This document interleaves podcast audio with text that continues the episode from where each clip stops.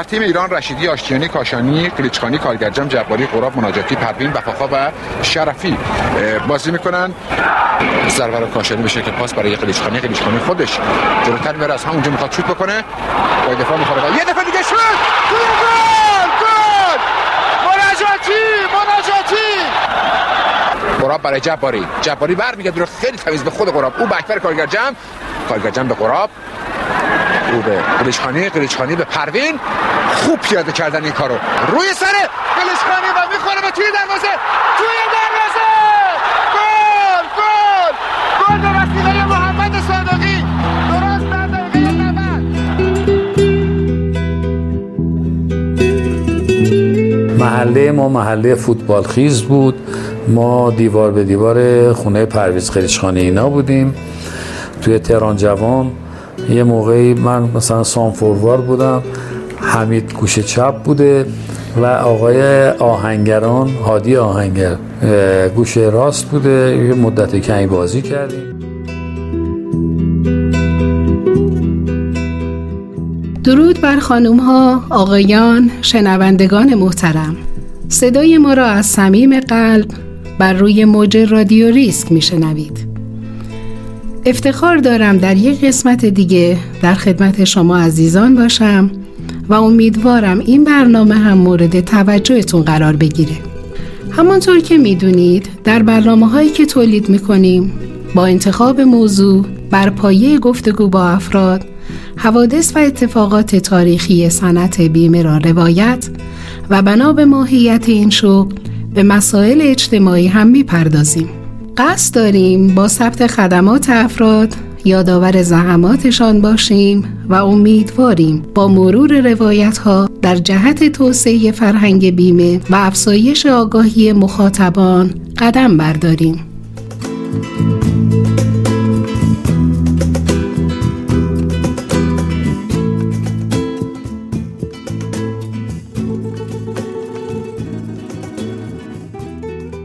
تصویب قانون بلدیه در دوره رضاشاه بستر مناسبی برای نوسازی بافت کهن و فرسوده تهران فراهم کرد. با پر کردن خندق ناصری خیابانهای تازه‌ای متولد شدند. یکی از آنها خیابان شهباز بود.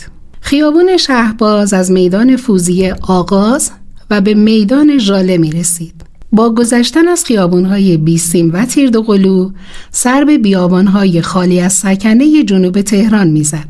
میدون خراسون خیابون رو به دو پاره شمالی و جنوبی تقسیم می‌کنه و با محله های معروفی از قبیل عارف، قیاسی، دروازه دولاب، شهباز جنوبی، لورزاده و صفا از زمان شکل گیریش تا به امروز حیات خودش را حفظ کرده.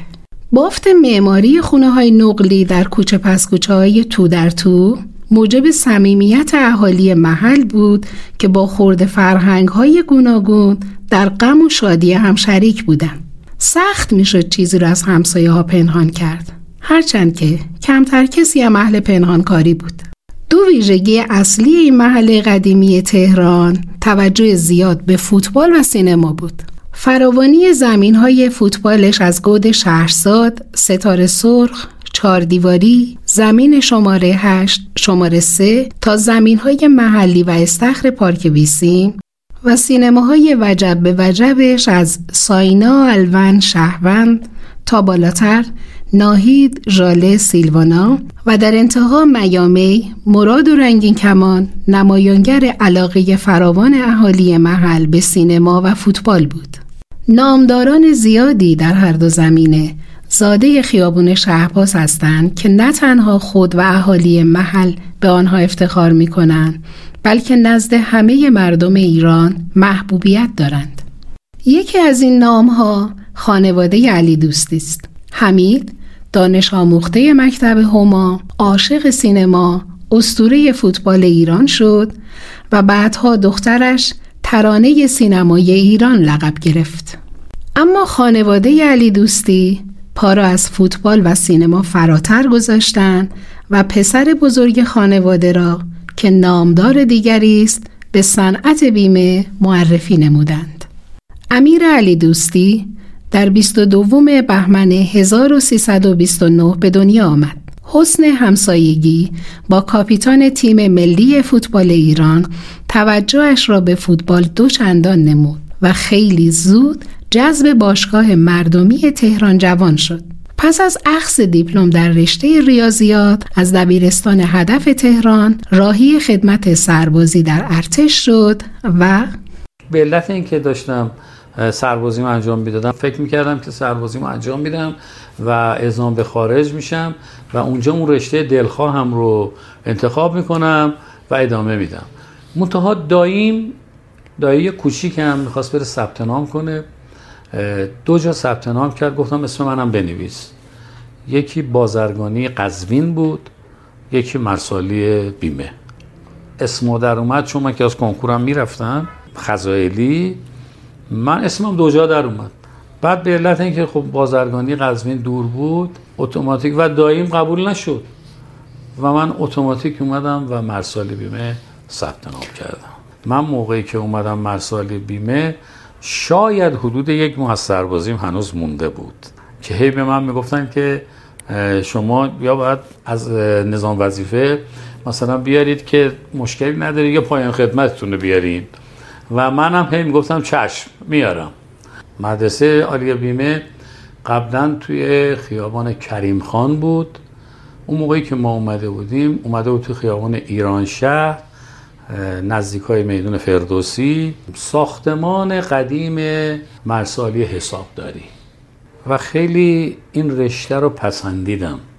طبعا اونجا استادانی داشتم که اینها داشتن در صنعت بیمه فعالیت می‌کردن.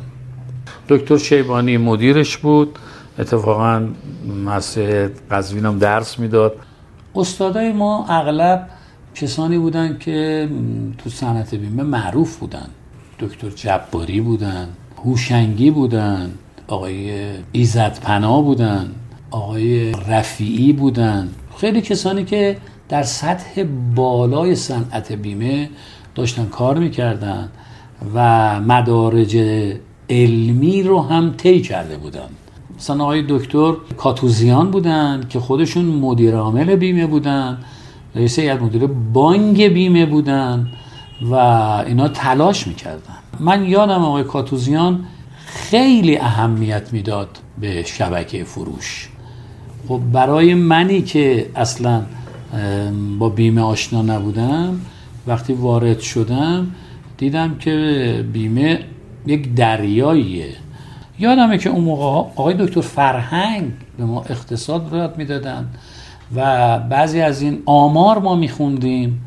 حسابداری میخوندیم و ارزم به حضورتون من یادم آقای دکتر فرهنگ بسیار کلاس خوبی داشتن اقتصاد ایران رو درس می‌داد به ما. احساسم می‌کنم که اونها ساماندهی کرده بودن سرمت بیمه رو.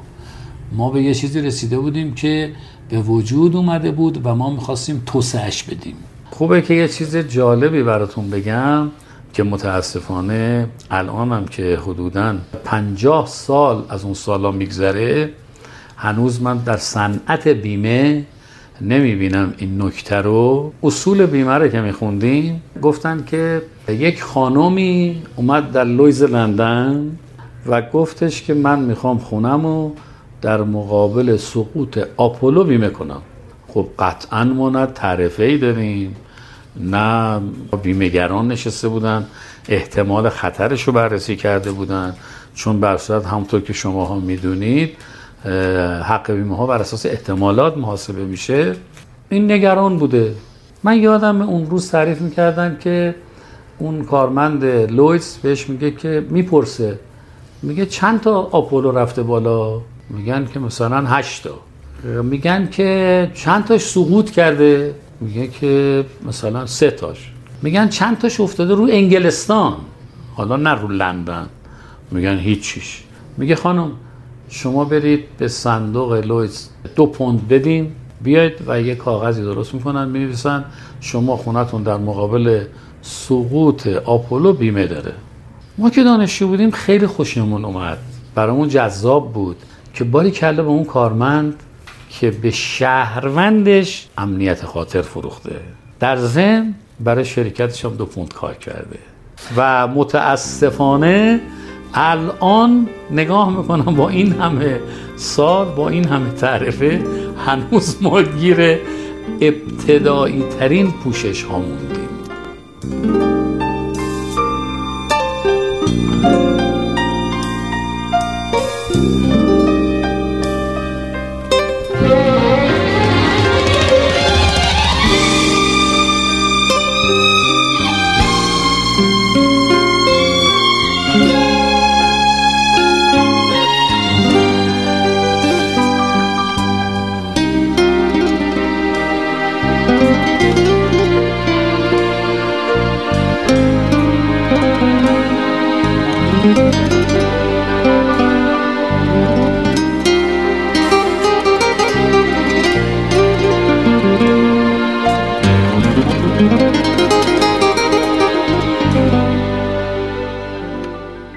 من فوتبال بازی می‌کردم. اون موقع باشگاه تهران جوان می‌رفتم. سال اولی که اومدم مرس بیمه چون توی دوران دبیرستانم که هدف می‌رفتم بیشتر بسکتبال بازی می‌کردم.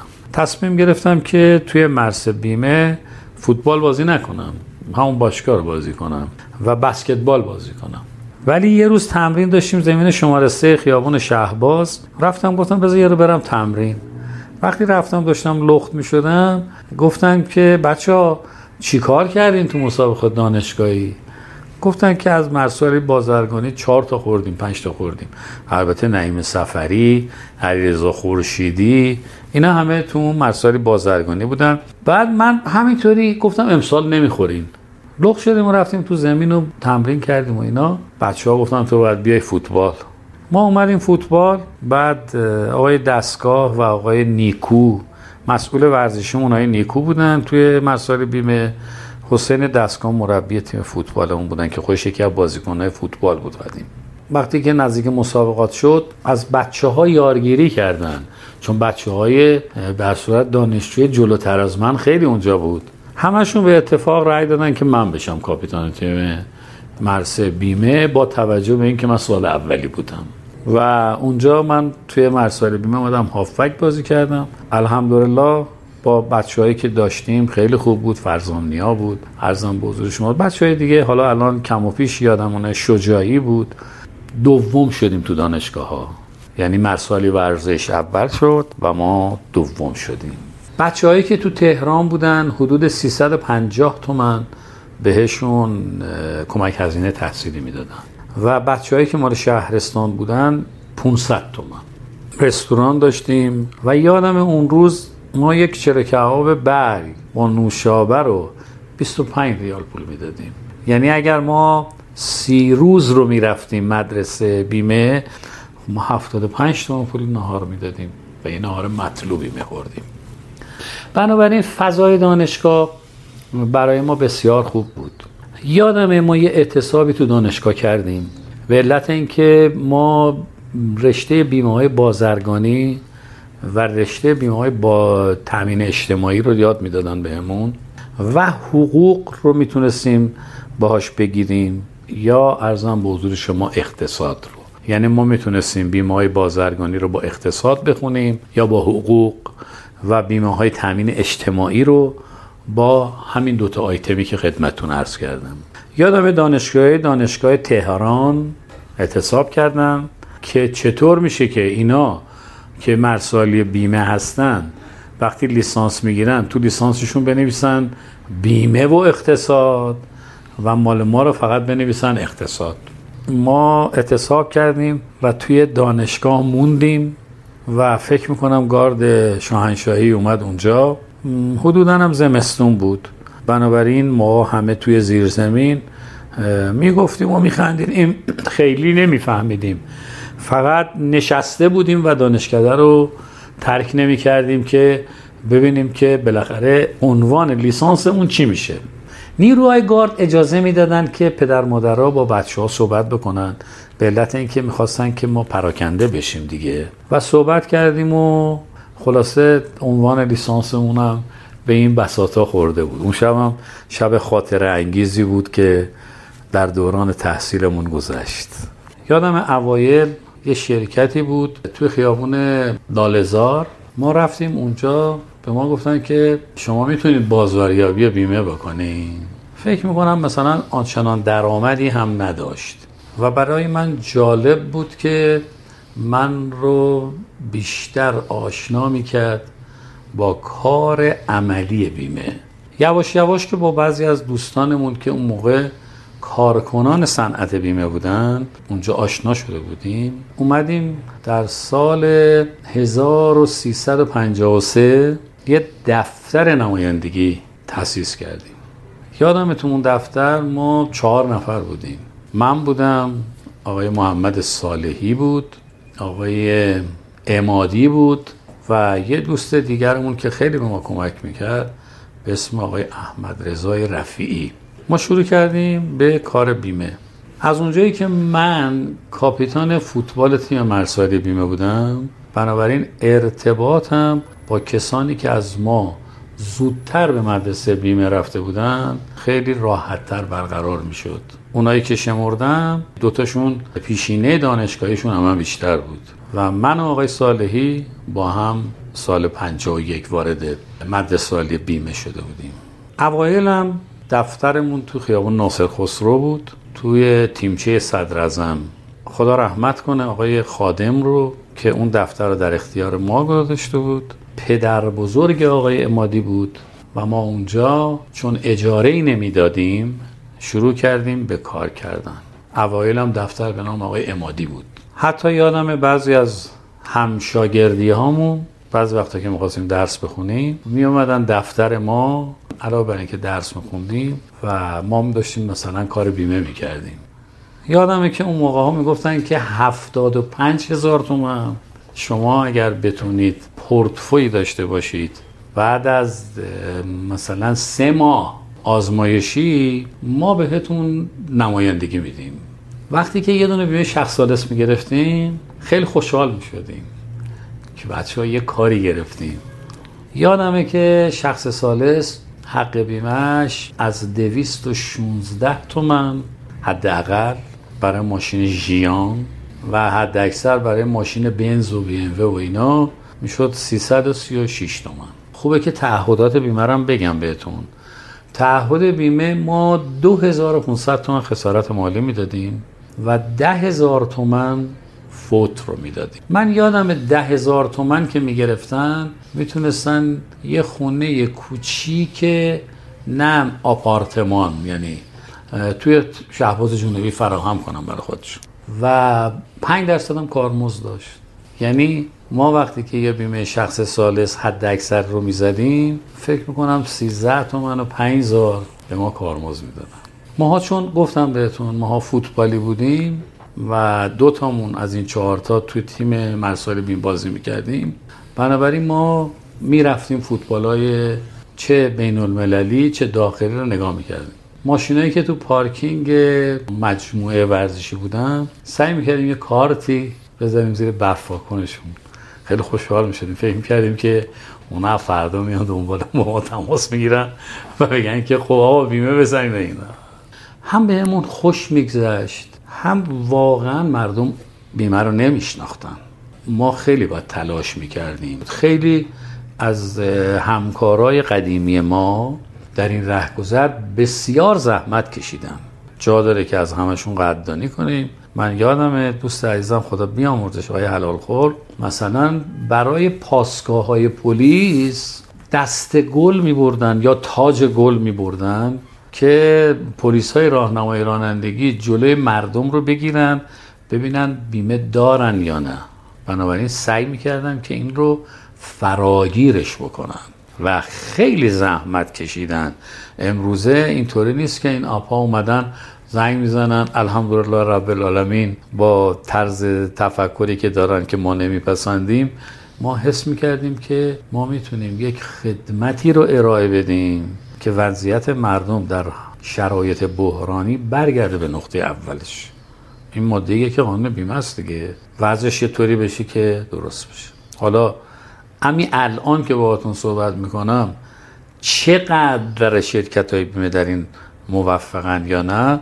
حتما باهاتون صحبت می‌کنم در مورد این به علت اینکه بالاخره من هم دیدم هم تجربه کردم.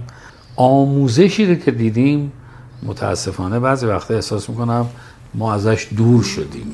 ما بیشتر جنبه بنگاه اقتصادی رو گرفتیم.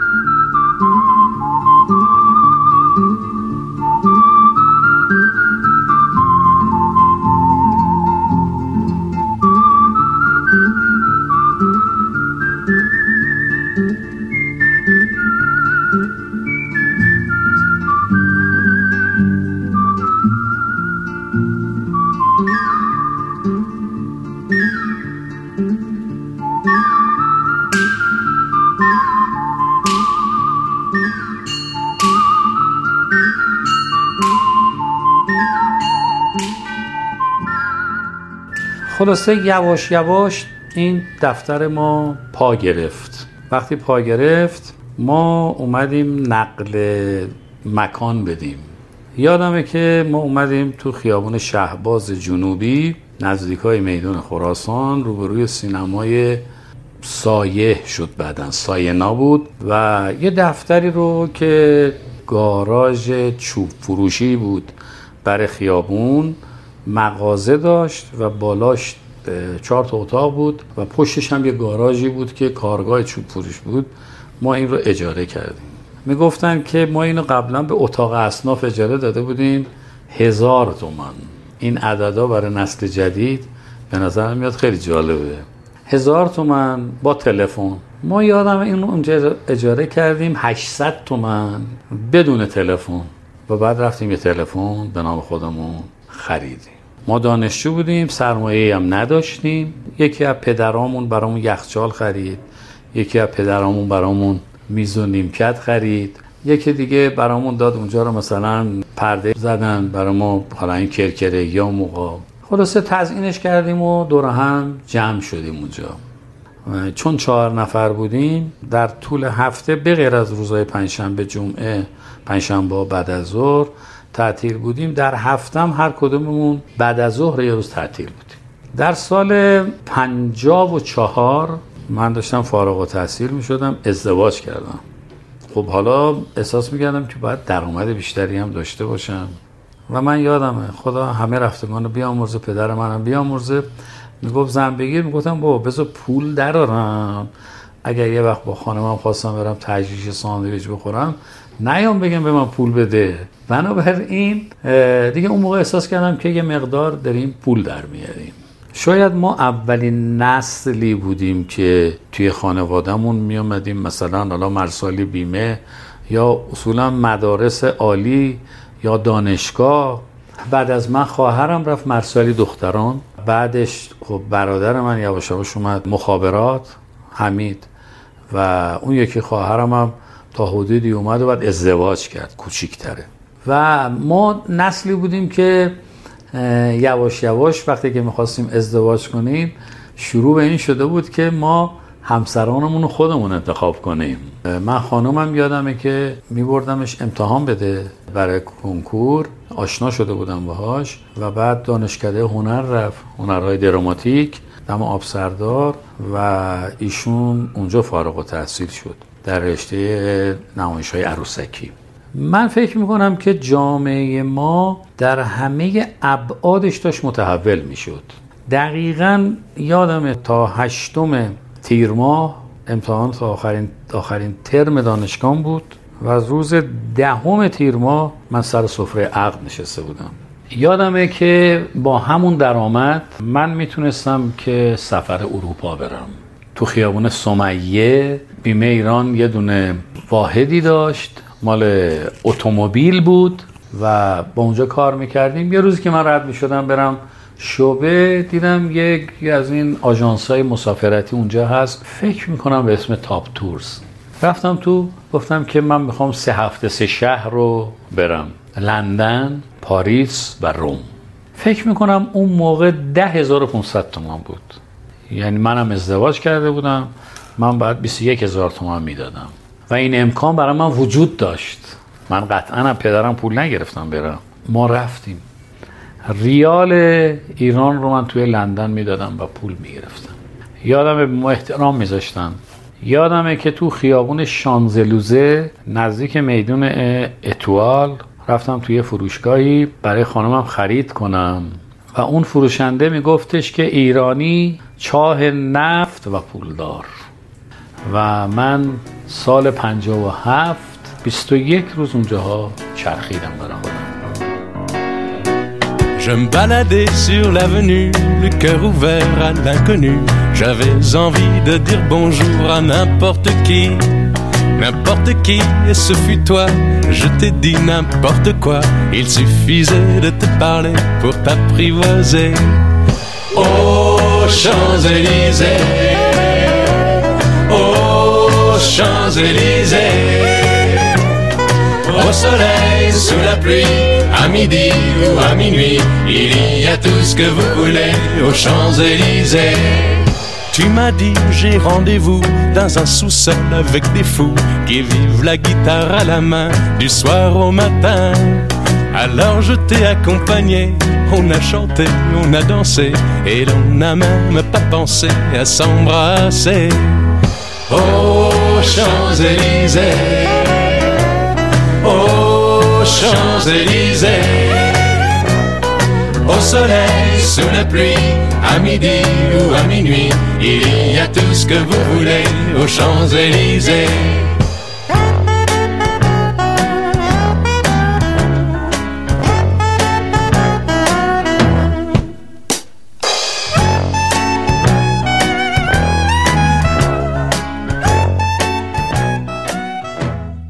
آشنایی اتفاقی با صنعت بیمه پس از انجام تحصیلات تخصصی و راه اندازی کسب و کار در این زمینه علاقه به این شغل را افزایش داده و در کنار ارائه خدمات اجتماعی به مردم بر اساس آموخته ها روز به روز میل به توسعه فعالیت و عمیقتر شدن دیدگاه ها و زمین ساز آینده شد.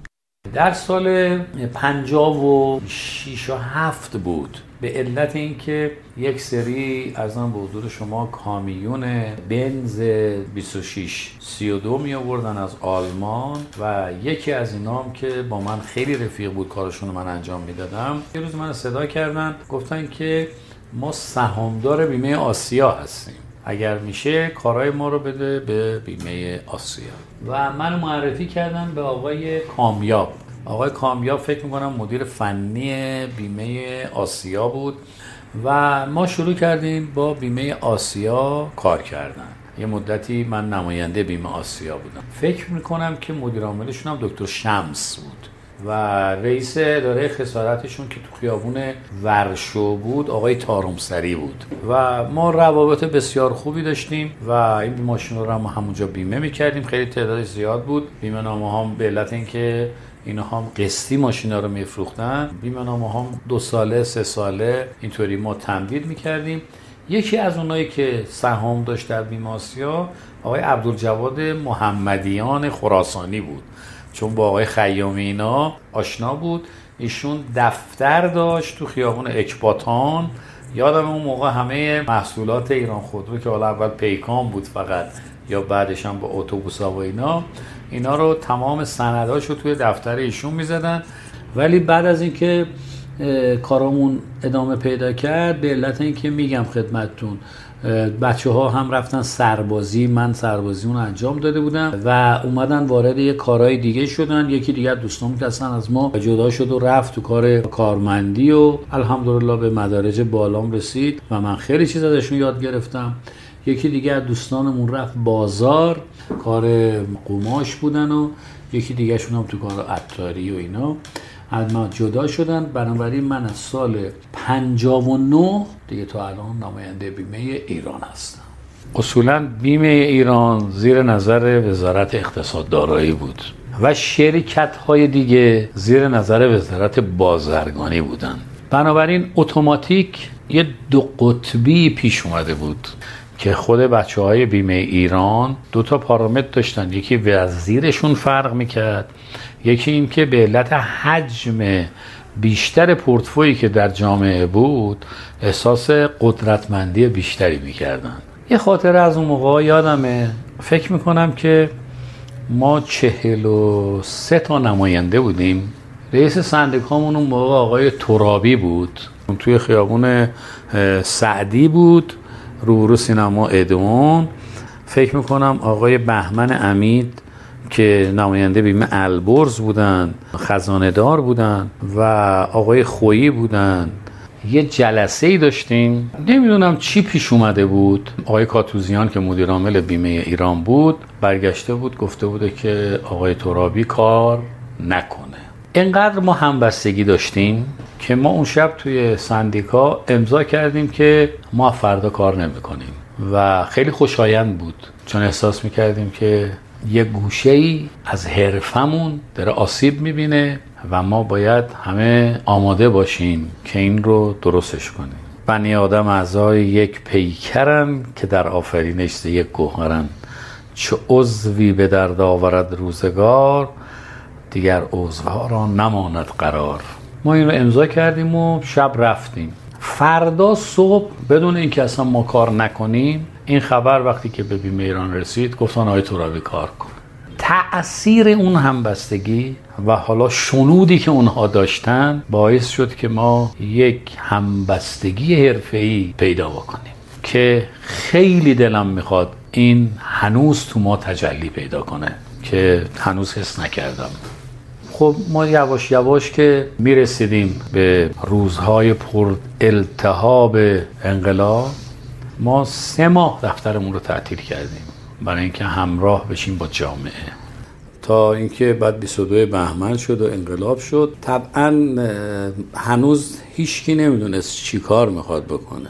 از سال 58 وقتی که باز کردیم اومدیم همون کارهایی رو که قبلا ادامه می‌دادیم ادامه دادیم. چهار چهار پنجه و هشت شرکت های بیمه اصلا ادغام شدن و بعضی از اون شرکت ها رفتن. یکی از جاهایی که دیرتر از همه ارگان ها پای روحانیت بهش باز شد شاید بیمه باشه. کمتر می آمدن یا شاید هم مثلا انقدر مسائل مهمتری براشون بود که به این خیلی توجهی نداشتن. تا اونجایی که من می‌دونم حالا شاید از دیگاه و منظر دوستان دیگهمون که نگاه دیگه ای دارن متفاوت باشه. میگن صنعت بیمه. کسانی رو می‌خواست که یه مقدار آشنا باشن با این قضیه. این بیمه بر صورت زایده تفکر شرکت های سرمایه گذاریه درسایی هم که ما میخوندیم.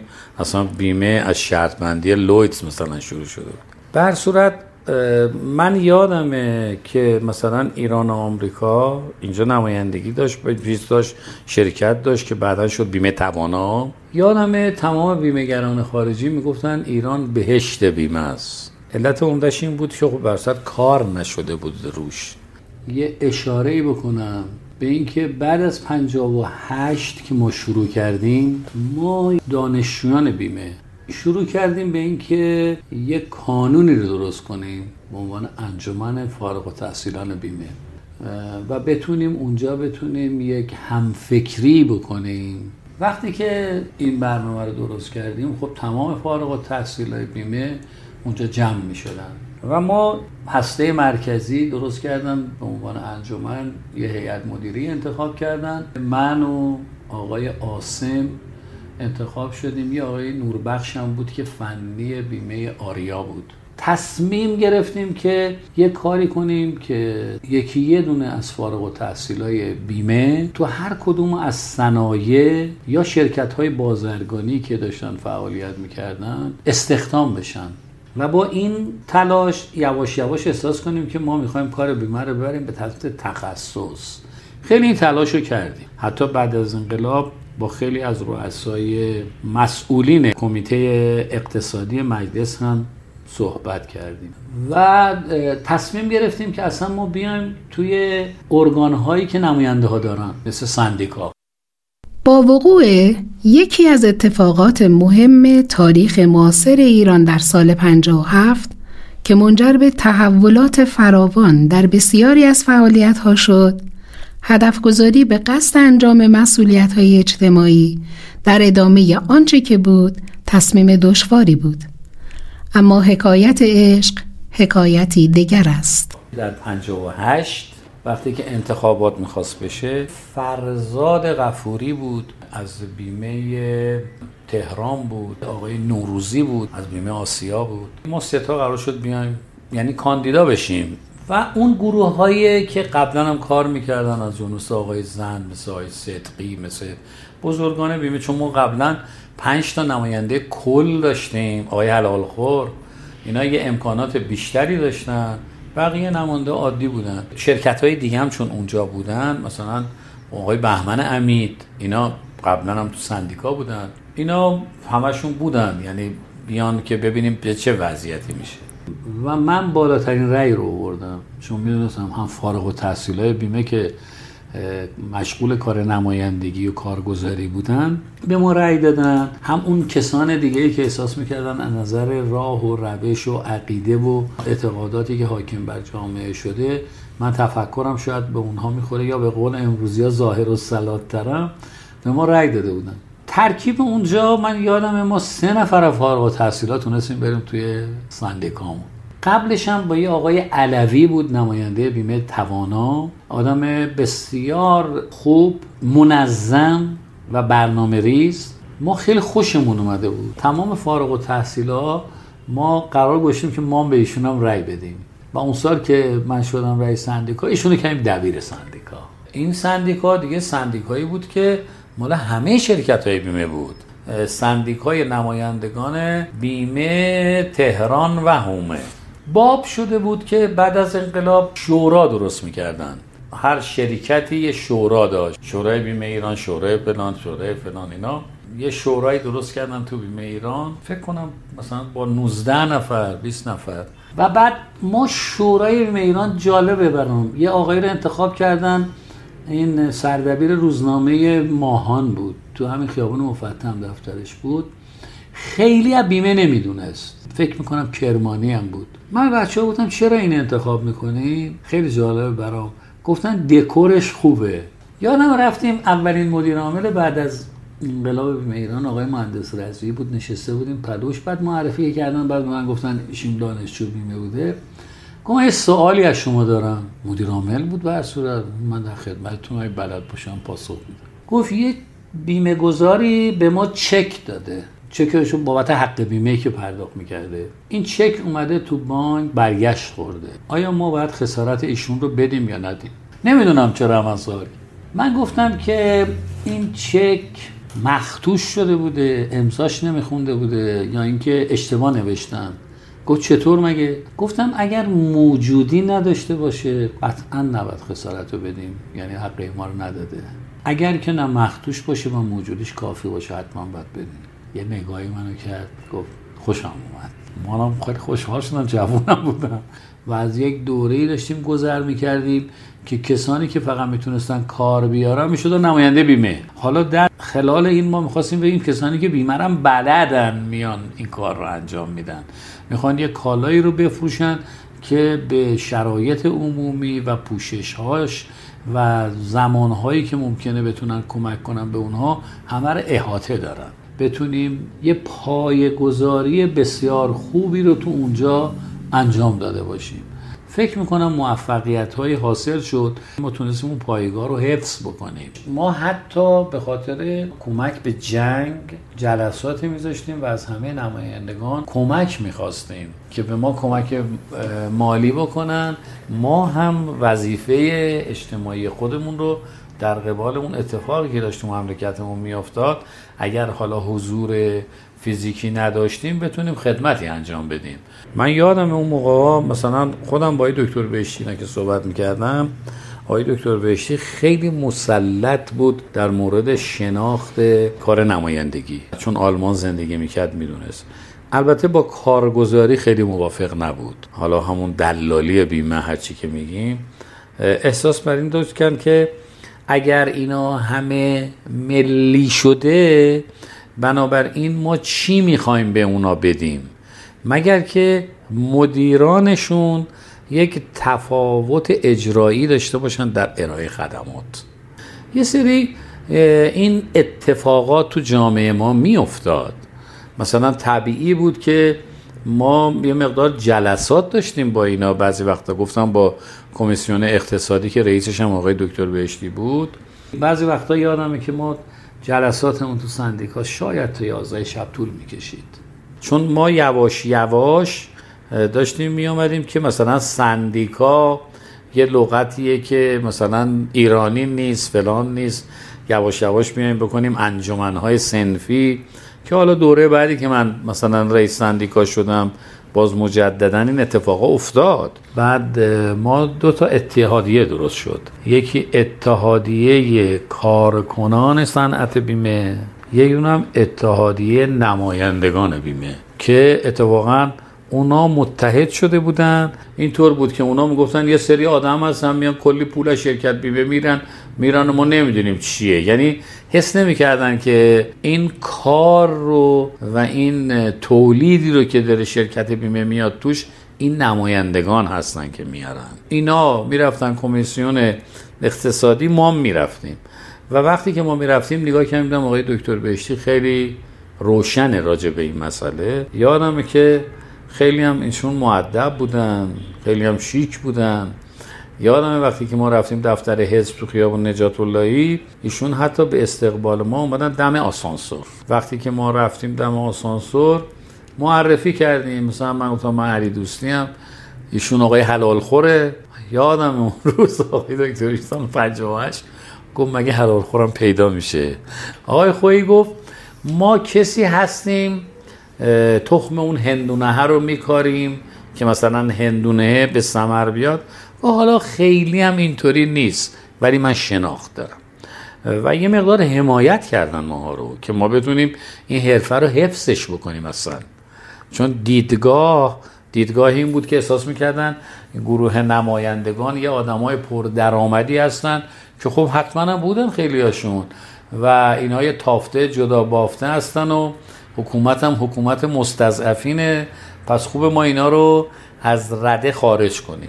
شروع کردن به تصفیه نماینده ها حتی کارخونه دارها رو احساس می‌کردن که مثلا اینا دارن میان مال مردم رو می‌برن فلان می‌کنن اینا شورا که درست شده بود خود صاحب کارخونه رو را نمی‌دادن. متوجه نمی‌شدن که اگه صاحب کارخونه نیاد اهداف اون کارخونه نمی‌تونه به مقصد نهایی برسه. و لغتی که برای انقلاب ما به کار میبردن به عنوان مستضعفین و اصولا کسی هم نشکافته بود این مسئله رو که مستضعف اصلا کیه؟ و مستضعف چیه؟ آیا مستضعف اینه که یه کسی پول نداره زندگی کنه یا یه کسی این که از فکرش استفاده نمی‌کنه؟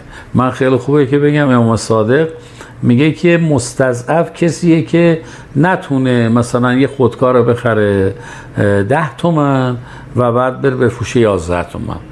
یعنی این میگه یعنی تشخیصی رو که به ما داره القا می‌کنه یعنی یه کسی که از فکرش برای روزمرگیش بتونه استفاده کنه. چون به هر صورت انسان اشرف مخلوقات برای عقل و تفکرش دیگه. به هر صورت ما در اون زمانی که الان داریم بهش فکر می‌کنیم فکر می‌کنم که هیجانات بیشتر غلبه می‌کرد بر منطق ما و متوجه نمی‌شدن که ممکنه که اصلا با این کار خود شرکت های بیمه بین برن. بنابراین اون تفکری که در ابتدا وجود داشت به عنوان شرکت های خارجی و اونها می‌دونستن که می‌خوان چی کار بکنن و سعی می‌کردن که یک گروه ارزم به حضور شما تربیت شده رو بیارن و با تفکری که الان ما از بافت دولتی یا از جامعهمون می‌خواستیم بذاریم خیلی تفاوت داشت. به نظر من میومد که هنوز مردم نمی‌دونستن. مثل امروز نیست که الان ما نگاه کنیم ببینیم این تعهدات سر به فلک کشیده توی اتومبیل اصلا سوق میده مردم رو به سمت اینکه برن بیمه کنن که حالا الان امروز که با هم داریم صحبت بکنیم آقا تو ماه حرام 800 میلیون تومان من به یکی بدم. در توانشون نیستش اصلا.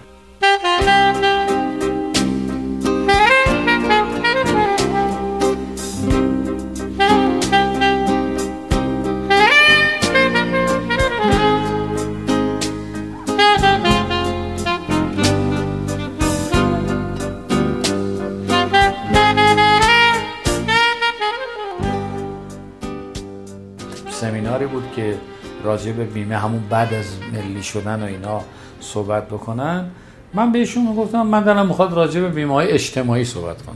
می‌گفتن که آخه این که بیمه بازرگانیه. می‌گفتن مردم با بیمه تامین اجتماعی در ارتباطن. اگر ما صحبت بکنیم و بیمه تامین اجتماعی بتونه خدماتشو خوب ارائه بده مردم اعتمادشون به بیمه زیاد میشه. من همیشه احساس می‌کردم که ما باید یه کاری کنیم که ارتباطمون با مردم واقعی باشه. یعنی مردم حس کنن که وقتی یک تأمین رو می‌گیرن حالا چه اجتماعی چه بازرگانی اگر سر بزنگ ها با مشکلی روبرو بشن این شرکت حامیشون هست در خدمتشون هست. آقای دانشپور از بچه های جبه ملی بود. فکرم می‌کنم که تخصصشون بیشتر حسابرسی و اینا بود. شده بودن رئیس بیمه مرکزی. ما با تلاشی که که می‌کردیم چون حالا هم انجمن فارغ و تحصیلان هم سندیکا اینا ما هماهنگ شده بودیم توانستیم که ماهانه یک جلساتی رو در بیمه مرکزی با مدیران عامل دوازده تا شرکت و ما داشته باشیم. خیلی نقطه قشنگی بود. برای خاطر اینکه ما کنار اونها میشستیم و خواسته هامون رو می‌گفتیم و با بالاترین فردی که توی اون شرکت بیمه حضور داشت. کار بعدی که ما اون وقت خود شرکت های بیمه نمایندگانشون رو انتخاب می‌کردن. ما با جلساتی که داشتیم اومدیم به اینها تفهیم کردیم که اگر شما اجازه بدید ما در سندیکا از کسانی که درخواست نمایندگی می‌کنن امتحان بکنیم و ما معرفی کنیم به شرکت های بیمه. تقریبا موافقت کردن. منتها در بین همکارای خودمون چون ما یه سری همکار داشتیم که اینها خیلی سواد تخصصی این رشته رو نداشتن. فقط تجربه داشتن. ما اومدیم گفتیم اونهایی که تا امروز هستن به عنوان نمایندگان تجربی اینو از دندان پزشکان تجربی و دندان پزشکان تخصصی استفاده کرده بودیم. دیگه پشت سر سندیکا که آره خودشون اومدن دانشجو هم می‌خوان اونا فقط بیان. از این صحبت های منفی هم میشه. ولی نقطه نظر ما این بود که کسانی که میان می‌خوان بیمه عرضه بکنن حداقل خودشون بیمه رو خوب بشناسن و بدونن نیاز جامعه چیه و بتونن نیاز بیمه گذاراشون رو اونطوری که تخصصی می‌تونن برخورد بکنن بهشون بدن. یه رو تو اتاق بازرگانی ما یک جلسه ای داشتیم نشسته بودیم. در همین هنگ که نگاه می‌کردم نگاه کردم دیدم آقای ترابی اومدن توی جلسه. آقای ترابی بر صورت رئیس سندیکای قبل از انقلاب بودن. من با اینکه خیلی جوان بودم از اون بالا اومدم پایین و دست آقای ترابی رو گرفتم و بردم اون بالا نشوندم. امروز که به این صحنه نگاه می‌کنم که به یک پیش کسوت این سنف در اون موقعی که شاید ما خیلی وقت نمیشناختیم احترام گذاشتم خیلی خوشحال علامتی که میشنوید اعلام خطر یا وضعیت قرمز است. و معنی و مفهوم آن این است که حمله هوایی انجام خواهد شد. محل کار خود را ترک و به پناهگاه بروید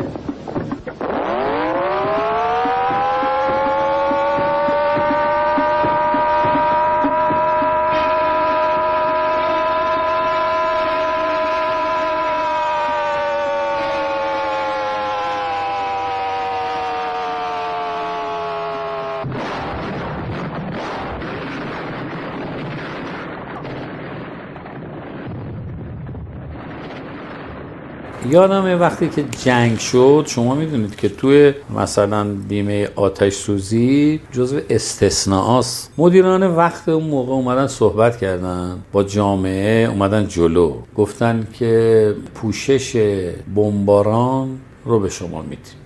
و قرار شد که ما مثلا عرصه و ایان رو بیمه کنیم. فکر می‌کنم 500 هزار تومان مثلا. و جالبم این بود که فرمانداری تهران هم اول برای خاطر اینکه بچه‌هایی هم که تو جنگن نگران خونه هاشون نباشن بهشون گفته بودن که ما جبران می‌کنیم اگه براتون پیش اومد. ما فرم بیمه نامه نداشتیم و مردم هم چون می‌دیدن مثل یه کارگاهی بود که نگاه می‌کرد می‌دید در ظرف چند دقیقه تمام خونش اومده پایین. حالا اگه سالم بودن. ما که تو بیمه ایران بودیم حداقل حالا اونای دیگر رو خیلی نمی‌دونم. ما شروع کردیم که محاسبه می‌کردیم حق قیمتش رو مشخص می‌کردیم. بعد به مردم می‌گفتیم بریم ما یه ملت پول بریزین پول که میریختن میومدن این فیشه رو به ما می‌دادن. ما می نوشتیم عرصه 500 تومن عیانی. اینقدر همین دوتا خط رو یه مهر می‌زدیم روش. بیمه آتش سوزی سقوط زندان بمباران فلان فلان داره. جالب بود که مثلا 500 تومن یادم بالاترین حق بیمه ای که توی مثلا این می‌گرفتیم که مثلا ارساشون خیلی گرونتر می‌شد. فکر نمی کنم از 5 6 هزار تومن بیشتر می‌شد. پول بود البته 5 هزار من یادم ما فرصت نداشتیم. این فیشاره که می آوردن ما کپی می‌کردیم مهر می‌زدیم یه لیستی درست کرده بودیم. خب کار نماینده هم که می‌دونی بعضی آشنا زنگ می‌زنن این بیمه نامه رو بزن فلان کن اینا. و همه پولا رو باید نقدی می‌دادیم همون موقع. چون اصلا هیچکی نمی‌دونه چه لحظه ای ممکنه این حادثه پیش بیاد که حمله هوایی می‌شد. دفتر خود ما یه چیزی نزدیک مثلا یک میلیون و دیویست هزار تومان حق بیمه گرفته بود تو این رشته. چون همه مردم پراکنده شده بودن رفته بودن خارج از شهر. یکی از دوستان تاجر من تو دریا کنار من شوخی کرد. گفت ما همه فرار کردیم تو داری کار می‌کنی. ما بیشتر خوشحال می‌شدیم که بتونیم به یکی این پوششه رو بدیم که خدای نکرده اگه باش مواجه شد وضعش فرق نکنه. همون مثلا تعریف ماده یک بیمه.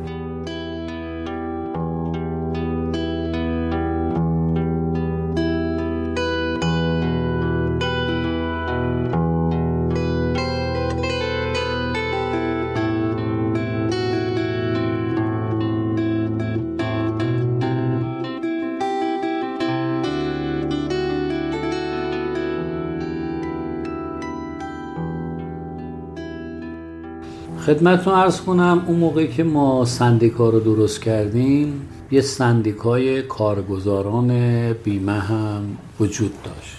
ما بعضی وقتا با اون سندیکا هم یک جلسات مشترکی میذاشتیم.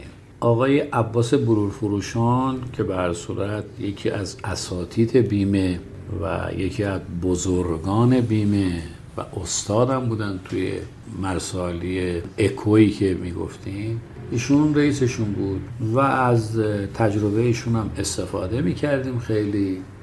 در دور دوم وقتی که من اومدم باز دوباره رأیگیری که کردیم من رئیس سندیکا شدم آقای کفایی شدن دبیر سندیکا. ما رو شیش نفرمون رو تایید کردن. یه نفرم تایید کردن که گفتن بعد بازرس باشه خدا بیامردتش آقای علی رضای برو فروشان بود. اون موقع خیلی در تغییر آین نامه 28 به 18 که روابط نمایندگی بود در بیمه مرکزی خیلی تلاش می‌کردن که یک مثلا تغییراتی توش بدن. ما تلاش می‌کردیم که اون تغییرات آین نامه رو که می‌خواستیم بدیم نظرمون رو به اطلاع بیمه مرکزی برسونیم. نمی‌دونم چرا بیمه مرکزی نظر ما رو اعلام نمی‌کرد تو جلسه شورای عالی بیمه که بالاترین مرجع تصمیم گیری بود. ما تصمیم گرفتیم که نظرات خودمون رو مکتوب به معاونین وزرایی که در شورای عالی بیمه شرکت می‌کردن از طریق دفتراشون بهشون بدیم. و نماینده هم که انتخاب کردیم بره توی شورای عالی بیمه آقای کفایی رو انتخاب کردیم.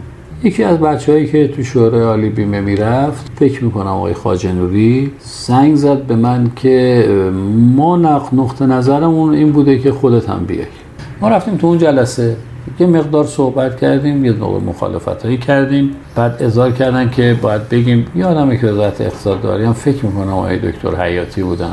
گفتن که نظرات سندیکا چی شده؟ اونا گفتن نه و اونا گفتن دست ما هست. یعنی نظرات ما اونجا توی شورای بیمه اونطوری که ما کردیم عیان شد و نمایان شد. گفتن نظرتون چیه؟ گفتیم ما نظرات شما رو ما نماینده سندیکا هستیم. نظرات شما رو ما می‌بریم توی هیئت مدیره سندیکا بعد بهتون ابلاغ می‌کنیم.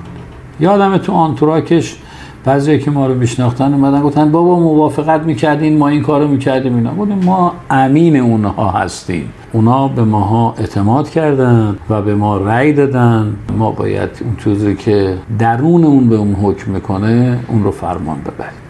من همیشه به اونا گفتم تعریف نماینده رو بگین. دلم خواست جا بیفته که اونها بدونن اونها اگه استخدام شدن ما هم میریم یه قراردادهای محضری میبندیم با یه شرایط کار. اونا حقوق و مزایا و بازنشستگیشون رو می‌گیرن. ما مزد عمل خودمون رو می‌گیریم. اگر بریم کاری بیاریم بدیم کار مزد می‌گیریم نیاریم بدیم هیچی نمی‌گیریم. تازه ما باید یه هزینه هایی رو هم پرداخت می‌کردیم. در ضمن تازه اگر که کارکنان شرکت های بیمه که نماینده ها باشون کار می‌کردن آدمای بسیار فنی بودن یا آدمای بسیار خوش اخلاقی بودن این تاثیر میذاشت رو کار ماها دیگه که ما کارمون سرعت بهش می‌باشد پس ما اون موقع خیلی تلاش می‌کردیم که جایگاه نمایندگی و حرفه نمایندگی هم یک جایگاه علمی پیدا بکنه. هم یک جایگاهی پیدا بکنه که باهاش نتونن برخورد. مثلا الان که شما نگاه می‌کنی آقا کد نمایندگی شما هست شد. خب این یه عمری زحمت کشیده. یه عمری برای خودش وقت گذاشته تونسته یک سری مشتری هاشو جلب رضایتشون رو بکنه و باهاشون کار بکنه. حالا امروزه که الحمدلله رب العالمین هم اطلاعاتش از بین میره یا شرکت های بیمه باهاش برخورد تهدید گونه دارن. اگه مثلا پات بذاری این خط اصلا نمایندگی تو حذف می‌کنیم ها. بعد از این دوره دومی که ما بودیم جو حاکم بر مملکت مخالف سندیکاها بود. یعنی مخالف هر تجمعی که بخوان مثلا یعنی گفتم این لغت لغت حالا اسلامی نیست. از این صحبت ها اومدن انجمنهای سنفی رو دایر کردن. بعد از بعد از اون دوره ما دیگه سندیکای وجود نداشت. جلسه ای گذاشتن.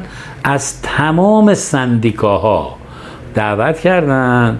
رؤسای سندیکاها یا هیئت مدیره سندیکاها بگم براتون که اونجا تصمیم بگیرن که اسم سندیکا برگرده به انجمنهای سنفی و اینها باز تجمعشون بین انجمنهای سنفی بشه کانون انجمنهای سنفی.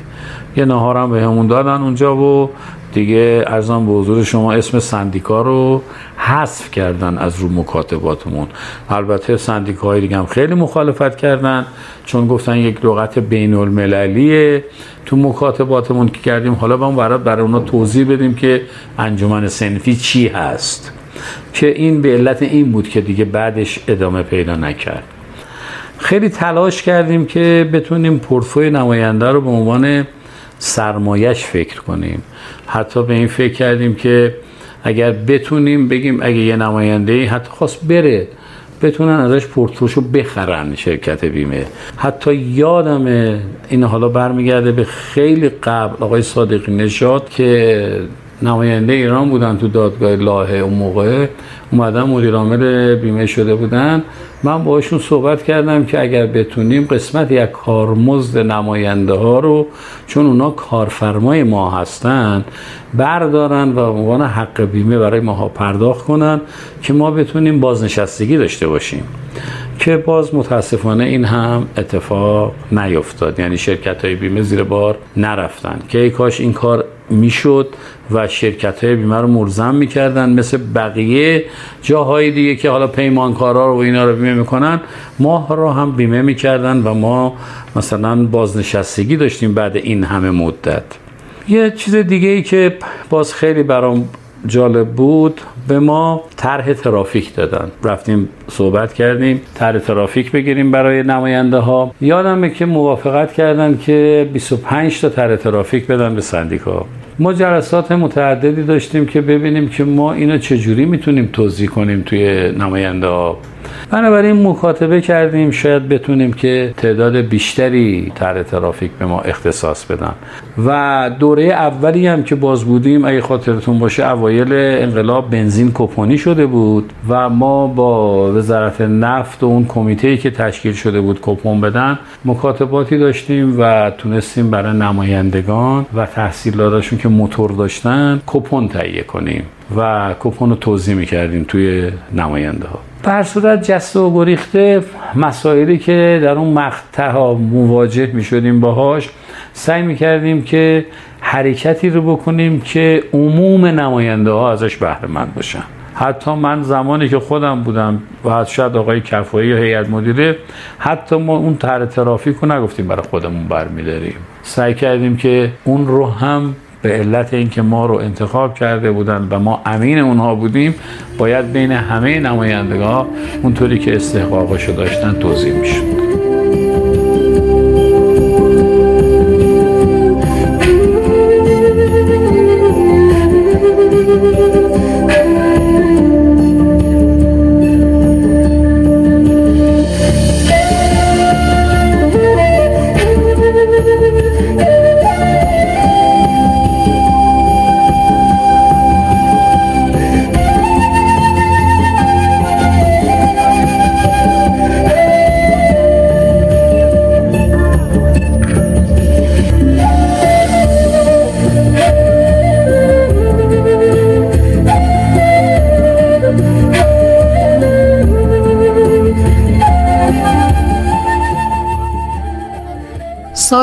فعالیت به صورت حرفه‌ای و عشق ورزی به پیرامون خود قطعا موجب عمیقتر شدن دیدگاه ها شده و انتقاداتی هم که از سر دلسوزی بیان شود چراغ آینده خواهد بود.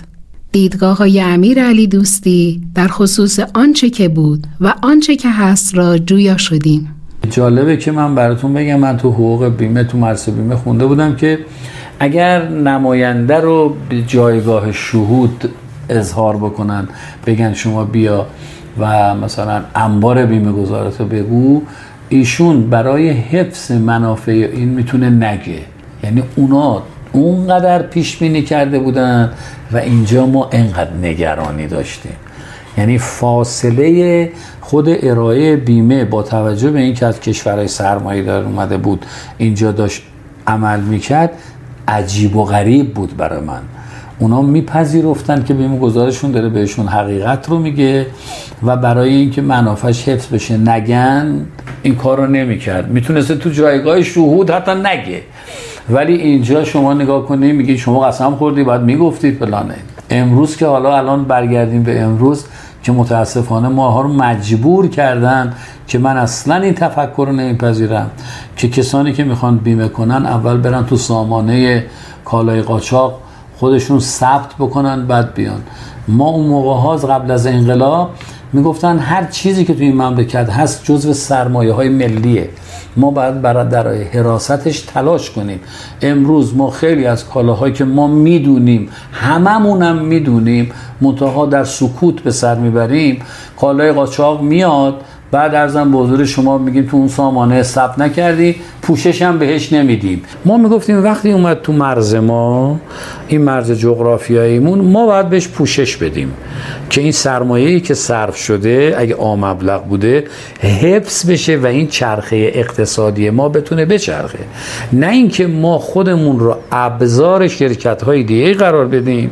بگیم آقا ما برای کنترل کالای قاچاق ما همچین وظیفه ای ما ندادیم برای دفاتر مثلا بیمه گذارامون رو می‌خوایم نگاه کنیم برای دارایی. ما یه همچین وظیفه دون از ما نخواستن. امروزه ما راهمون رو اشتباه رفتیم. ما بسیاری از بیمه گذارامون رو به علت این مسئله داریم دست میدیم. ما اگر نخواهیم این مقدار پرده پوشی کنیم ما تو جامعهمون میشنویم حداقل. فرودگاه ارزان به حضور شما قاچاق داریم. مرز ورود کالای قاچاق داریم. ولی وقتی که می‌خوایم بشنویم که یه همچین چیزی هست میگیم نه نه نه نه. کتمان می‌کنیم کتمان کردن مغایر حقوق بیمه است.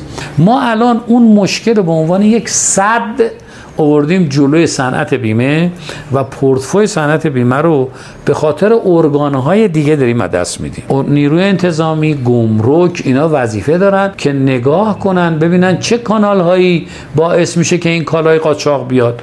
امروزه تو جامعه ما شما همیشه میگین آقا کولبرا دارن زحمت می‌کشن این صعب العبور جادهشون تو سرما تو گرما میرن چه می‌دونم لوازم خانگی غیره رو برمیدارن.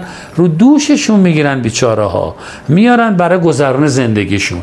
اینا رو میارن چه تو اون فروشگاه هایی که قرار می‌گیره تو اون شهرهای مرزی چه بعدا میاد تو خانواده ماها. بنابراین این اینا باعث میشه سرمایه ما باشه. ما پوشش بهش میدیم. ولی در جاهای دیگه نمیدیم. قطعه یدکی. ما خودمون به علت اینکه در تحریم بودیم قطعات هواپیمامون رو. بعضی وقتا به این طریق می آوردیم تو و می اومدیم هواپیمامون رو درست کنیم. آیا ما به این هواپیما دیگه بیمه نمیدیم؟ میگیم شما کالاتون اینطوری آوردین. ما توی کشور خودمون تو تحریم داریم نگاه می‌کنیم ببینیم نفتمون رو داریم به همین ترتیب میفروشیم. یعنی این سرفصل هایی توی جامعه ما باز شده که متاسفانه با همخونی نداره. بیمه مرکزی توی بادش میره من تعجب می‌کنم. بنابراین من فکر می‌کنم که ما باید وظایف خودمون رو انجام بدیم اونها هم وظایف خودشون رو انجام بدن. ما در جامعه ای داریم زندگی می‌کنیم که میگن نرخ بهره ثابت.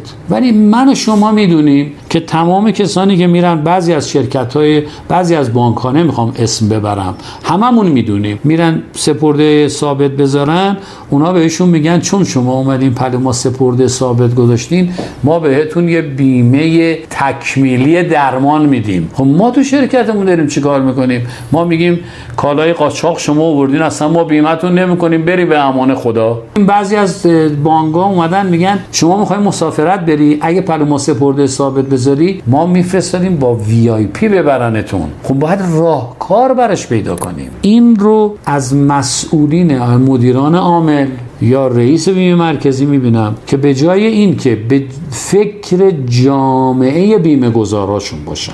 فکر این باشن که اعتماد متقابل رو به اونها انتقال بدن و اونها باور بکنن و بدونن که اینها بهشون اعتماد می‌کنن متاسفانه نیست و بی پناه گذاشتنشون. و این باعث شده که صنعت بیمه در رشته های دیگه هم نتونه کار بکنه. من دارم می‌خواد مدیران عامل ما به این فکر کنن. من فکر می‌کنم اغلب مسئولین ما که رفتن برای حفظ جایگاه خودشون یادشون میره که منافع بیمه گذاران رو باید تامین کنن. اول سعی می‌کنن خودشون رو حفظ کنن. ما باید برخوردمون رو تصحیح کنیم. ما باید در ادارات خسارتمون به مردم با خوشبینانه ترین نیت نگاه بکنیم تا صنعت بیمه پیشرفت بکنه. وگرنه اگر ما بخوایم یه جامعه امنیتی رو راه بندازیم توی صنعت بیمه قطعا موفق نخواهیم شد. نگاه کنیم. ما خیلی از مدیران عاملمون سفر می‌کردن به کشورهای دیگه. کاش که می‌رفتن چارت سازمانی اونها رو نگاه می‌کردن و نگاه می‌کردن می‌دیدن پیشرفت اونها چیه؟ من یادم خوندم که توی جنگ جهانی دوم مثلا انگلستان میره از شرکت های بیمه کمک مالی می‌گیره. آیا امروز ما یه همچین وضعیتی رو داریم تو مملکتمون؟ پس ما یه ضعفی داریم دیگه.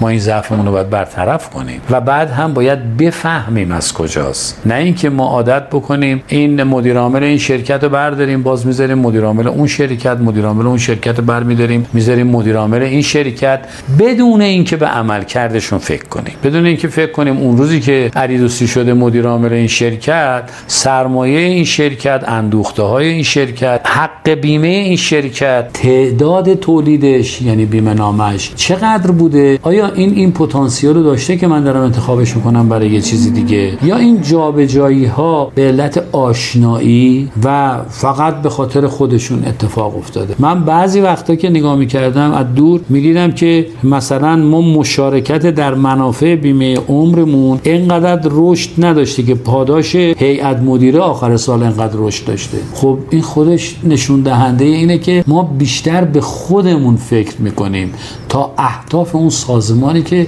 مسئولیتش رو قبول می‌کنیم. ما هم مثل کشورهای دیگه می‌تونیم پیشرفت بکنیم. ببینید متاسفانه متاسفانه متاسفانه وقتی الان می‌خوایم صحبت کنیم یهو به علت اینکه کارمون با شرکت های خودروسازی مثلا ارتباط داره من یه فلش بک می‌زنم یهو نگاه می‌کنم می‌بینم آیا ما توفیق پیدا کردیم یه خودرو بدون نقص درست بکنیم تو کشورمون. پس بنابراین نگاه می‌کنیم اونجا هم همین جابجایی ها اتفاق میافته. ما متاسفانه بر اساس دانش اون کسانی که میانی کار می‌کنن یک دو ما به جوانها خیلی اعتقاد ندادیم و این به نظر من بالاترین نقطه ضعف ماست. ما جوانایی داریم که تو کشورهای دیگه میرن و به بالاترین درجات می‌رسن و اون شرکت خودشون رو شکوفا می‌کنن که اینجا ما ندیدیم. من یه مثال براتون می‌زنم حالا ممکنه خودش خوشش نیاد. من سیستم های پیشرفته صنعتی برای من بیمه داشتن. من یه روز رفته بودم دیدم یه دانشجوی دانشکده علم و صنعت که وایساده مثلا دم در یه مساعده می‌خواد تو اون سازمان داشت کار می‌کرد. جایی که تمامش هم سیستم های پیشرفته کشور میگم بود. این مساعده خیلی هم مبلغش کم بود. اینا بعد میبردن تو هیئت مدیره ببینن چیکار می‌کنن می‌تونن مشکل اینو حل بکنن. چند وقت دیگه اونجا مراجعه کردم. مسئول اداری اونجا گفت ما رفتیم فرانسه. وقتی رفتیم اون آوه رو یادته؟ گفتم بله. گفت اونو اومد به اینا گفتش کامپیوتر شما اینقدر صدم مثلا اشتباه می‌زنه. فرانسوی گفتن امکان نداره. که من بهتون ثابت می‌کنم. آقا این به اونا ثابت کرد. وقتی ثابت کرد ما داشتیم برمیگشتیم. اون آقا رو نگهش داشتن اونجا. هم ماشین رو راننده در اختیارش گذاشتن. هم جا بهش دادن. هم ارزم به حضور شما بهترین امکانات. در صورتی که من دفعه اول دو ما جلوترش که رفته بودم اونجا در در اتاق این دوست من ایستاده بود. میگفتش که مثلا من 200 هزار تومان می‌تونم مساعده بگیرم. خب اینها باعث عدم پیشرفت ما میشه. ما باید به جوونا اعتماد بکنیم. الان فرصت اینه که ما خرج اونا کردیم و بدونیم رفتن تحصیلات کردن. بیاریمشون تو گردونه ازشون کمک بخوایم. من چون ورزشی فکر می‌کنم همیشه احساس می‌کردم که نیروی جوون کمک می‌کنه به ما. هم دونده تره هم عضلاتش بیشتر در اختیارشیه و باعث پیشرفت ما میشه. باورشون کنیم.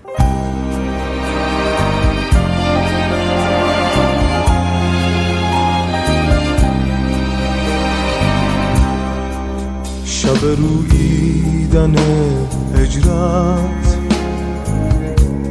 شب از ریشه پژمردن شب تن پوش نو کردن. باز از درون مردم. کجا برگردم از وحشت؟ از این مرداب خاموشی.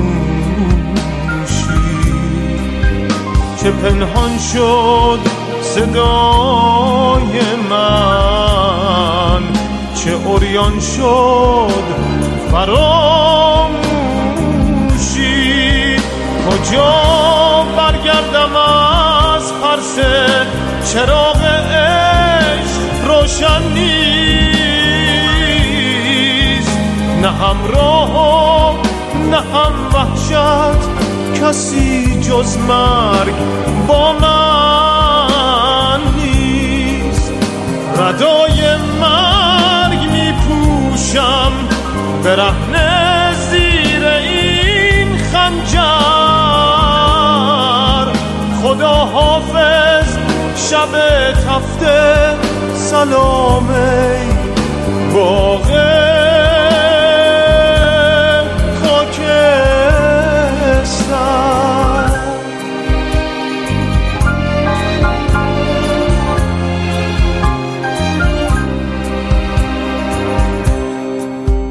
اگر دور و اگر نزدیک جز خود نمی‌دانم. چنان گم می‌شوم در تو که پیدا نیست پایانم. گرفتار تو هم اما چه سرشارم.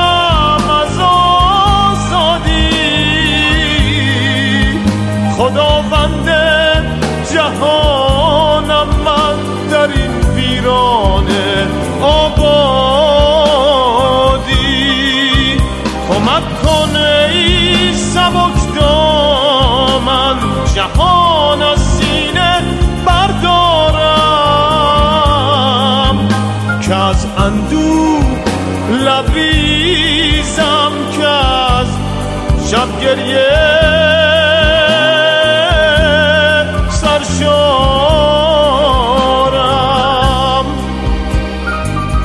غریب ابر سنگینم پرم اما نمیبارم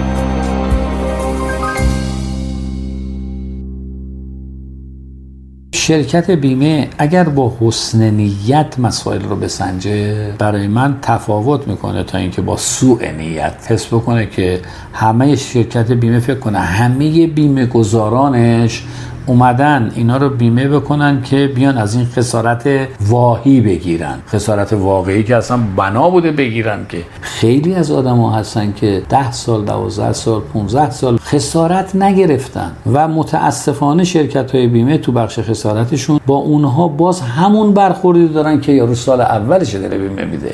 یعنی اگر ما برخورد درستی داشته باشیم یعنی ما تشویق کردیم. تشویق تو قسمت تخفیفات هست. ولی تشویق تو قسمت برخورد با بیمه گذار که شخصیتشه و مهمتر از تخفیف مادیه چون اون آدمی که امکان مالی داره هم وسیله خوب سواره هم امکان پرداختشو داره. اون وقت ما دعوت می‌کنیم که مردم راههای دیگر رو برن. به نظر خودم میگم. ما حتی تو بیمه ایران وقتی که اومدش مجتمع های بیمه ای درست شد هدف از مجتمع بیمه ای این بود که اگر یه کسی بهشون مراجعه کرد برای خسارت به کامپیوترشون مراجعه کنن ببینن آیا این در رشته های دیگه هم باشون کار می‌کنه یا نه؟ این بیمه گذار امروزشونه یا بیمه گذار عبوریشون بوده؟ پس بنابراین اگر ما به عنوان متولیان صنعت بیمه می اومدیم این رو ترویج می‌دادیم که برای ما اون آدمی که از ماشینش حفظ حراست می‌کنه از کارخونهش حفظ حراست می‌کنه از بهترین مثلا حمل و نقل رو انتخاب می‌کنه برای اینکه کالاشو بتونه بده. و هدفش اینه که کالاش سالم برسه یا سرمایهش سالم برسه. نگاه می‌کردیم. امروز ما مردم رو تشویق می‌کردیم که حقوق بیمه میگه میگن حسن نیت داشته باشین داشت به ما بگین. ما حتما شما هم برخورد کردین دیگر همکاران هم برخورد کرده. میگن که همیشه شرکت بیمه دنبال یه چیزی میگرده که این خسارت رو نده. ببینید فرهنگ سازی ابعاد مختلفی داره. هم ما که داریم فروش بیمه نامه می‌کنیم و با مردم طرف هستیم می‌تونیم این فرهنگ رو بدیم. هم قسمت های اجرایی شرکت های بیمه که بیمه گذاران ما بهشون مراجعه می‌کنن اگر این برخورد خوب رو داشته باشن اگر بتونن شخصیت بیمه گذارشون رو آنالیز بکنن و باهاش برخورد بکنن تقریبا یکی میشه من خودم یه خسارتی داشتم. وقتی که رفته بود ستاد بعد برخورد کردن اینا و بعد اومدن گفتن اینجاش اینطوری شده و ماده ده می‌خوره اینا. من آوردمشون توی مثلا مجتمع خودمون. اینا رو دعوت کرد یه نهار بهشون بده. بعد که نهار رو بهشون دادن مالیش رو صدا کرد گفت چک ایشونه بکشین. چکش که رقمش رو بهش گفته بودن ستاد. یه مقدار شخصیت اینها رو اوورد بالاتر اینا. بعدا که اومدیم اینا تو پارکینگ سوار ماشینشون بشن به من گفتن که ما ستاد بیمه رو بیمه ایران رو دیدیم. رئیس مجتمع رو دیدیم. به نظر ما رئیس مجتمع مدیرتر بود. پولشون فرق نکرده بود. شخصیتشون رو بهش اهمیت داده بودن. ما متاسفانه این رو نمی‌تونیم هنوز تو جامعه کارمندامون ببریم. نه که بخوایم بگیم بدن یا خوبن. همشون خوبن. من فکر می‌کنم هیچ کدوم از مدیران ما نیومدن اصلا با بدنه تشکیلاتی که کار می‌کردن نحوه برخوردشون رو با مردم بگن. اونایی که بهشون مراجعه می‌کنن که مسلط به بیمه نیستن که.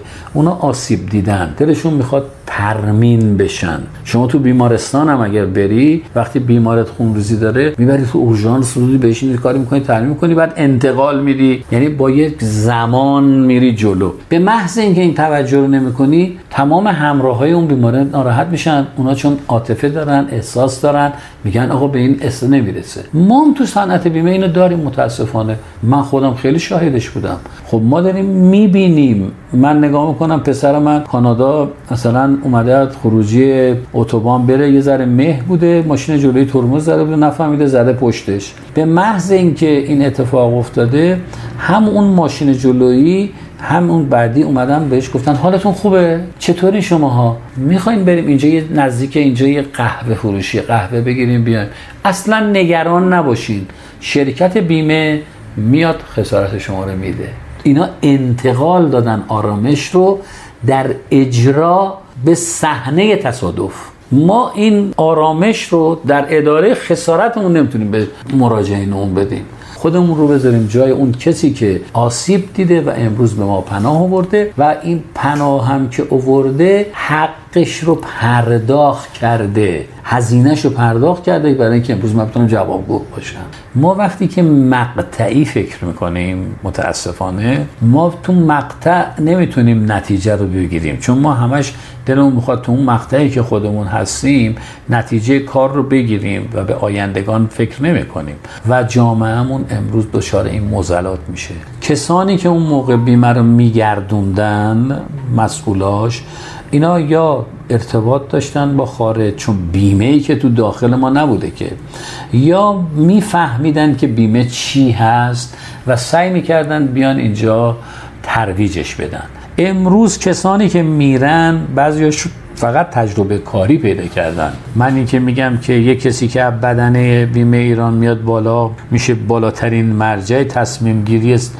چه بیمه مرکزی یا میشه تو شورای عالی بیمه به عنوان یه نفر که می‌گیره میشه نظر میده. اصلا من نمی‌دونم که این چقدر جامعهشو می‌شناسه. این فقط سلسله مراتب اداریشو طی کرده و اطلاعات درون سازمانی و پوشش های بیمه ای رو پیدا کرده. اصلا می‌دونه که اینایی که پیدا کرده برای چیه؟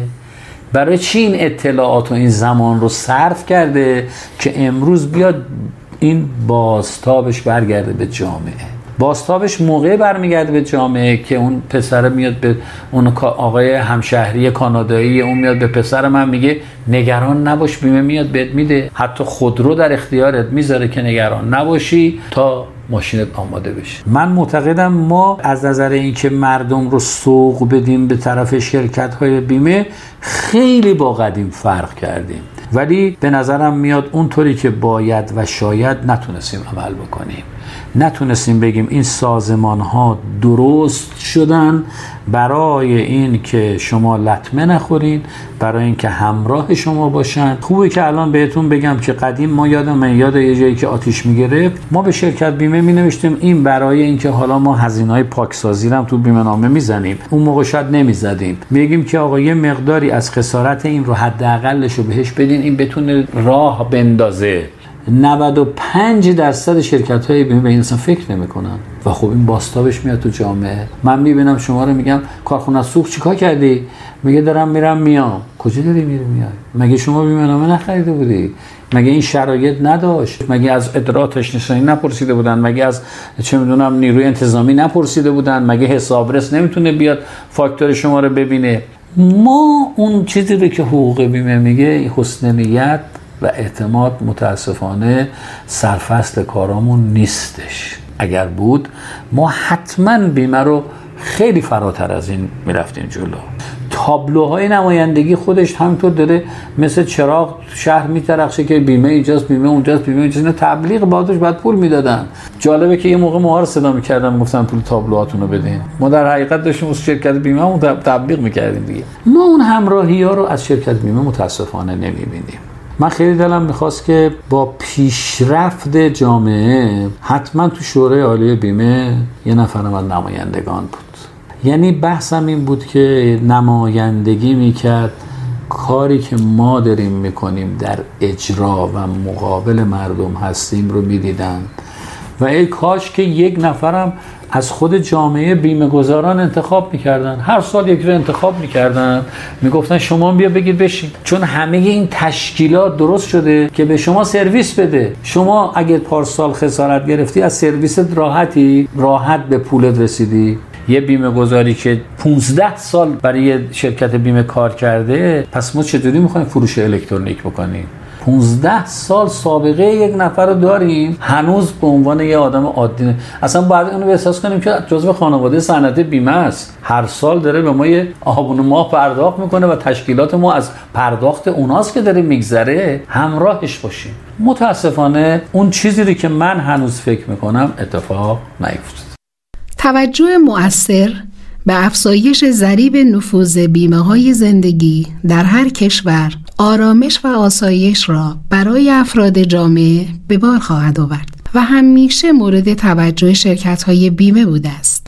بیمهگران تلاش می کنند میزان فروش را افزایش داده و آرزویشان این است که هر ایرانی یک بیمه عمر داشته باشد. اما علا رغم این آرزو تا کنون با مد نظر داشتن تمام اقدامات انجام شده موفقیت چندانی به دست نیامده است. دقدقه های آقای علی دوستی در این زمینه شنیدنی است.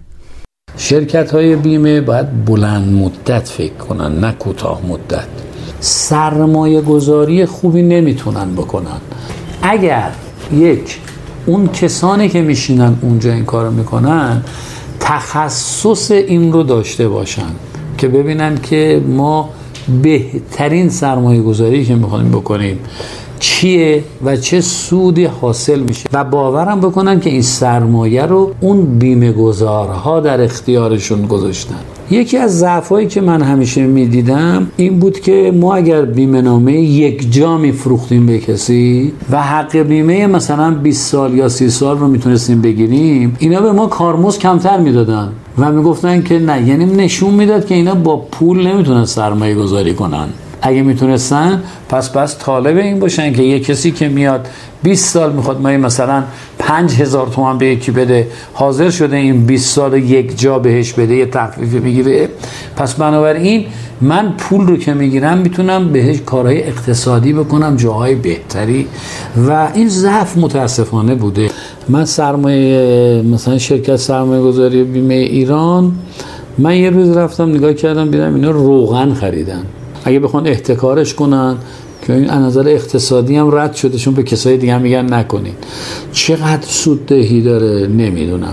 ولی یادمه که اون قدیما اینا اومده بودن مثلا هتل عباسی رو خریده بودن. هتل عباسی رو درست کردن بعد این هتل کار می‌کرد هم ساختمونش درست بود هم ارزم به حضور شما به هر صورت با تورم رشد پیدا می‌کرد. درست شد. بنابراین می‌شد سرمایه سهامدارایی که مال بیمه ایران بودن. اگر بینش سرمایه گذاری در کشور ما تغییر بکنه قطعا من فکر می‌کنم که ما موفق تر خواهیم بود. بنابراین اونجاست که ما باید کسانی رو بذاریم که دیدگاه سرمایه گذاری و آینده نگری رو دارن. چون باز یکی از آیتم هایی که در صنعت بیمه حالا حداقل ما تو کتاب ها میخوندیم این بود که اگر این شرکت های بیمه بتونن از اندوخته های ریاضیشون خوب استفاده بکنن می‌تونن اصلا ریت بیمه نامه بیارن پایین. و با جامعه هماهنگ بشن. ما الان تو جامعه فعلیمون هر سال با این مواجه هستیم که دیه رو می‌برن بالا. حالا این هم باز خودش میشه بیمه زندگی.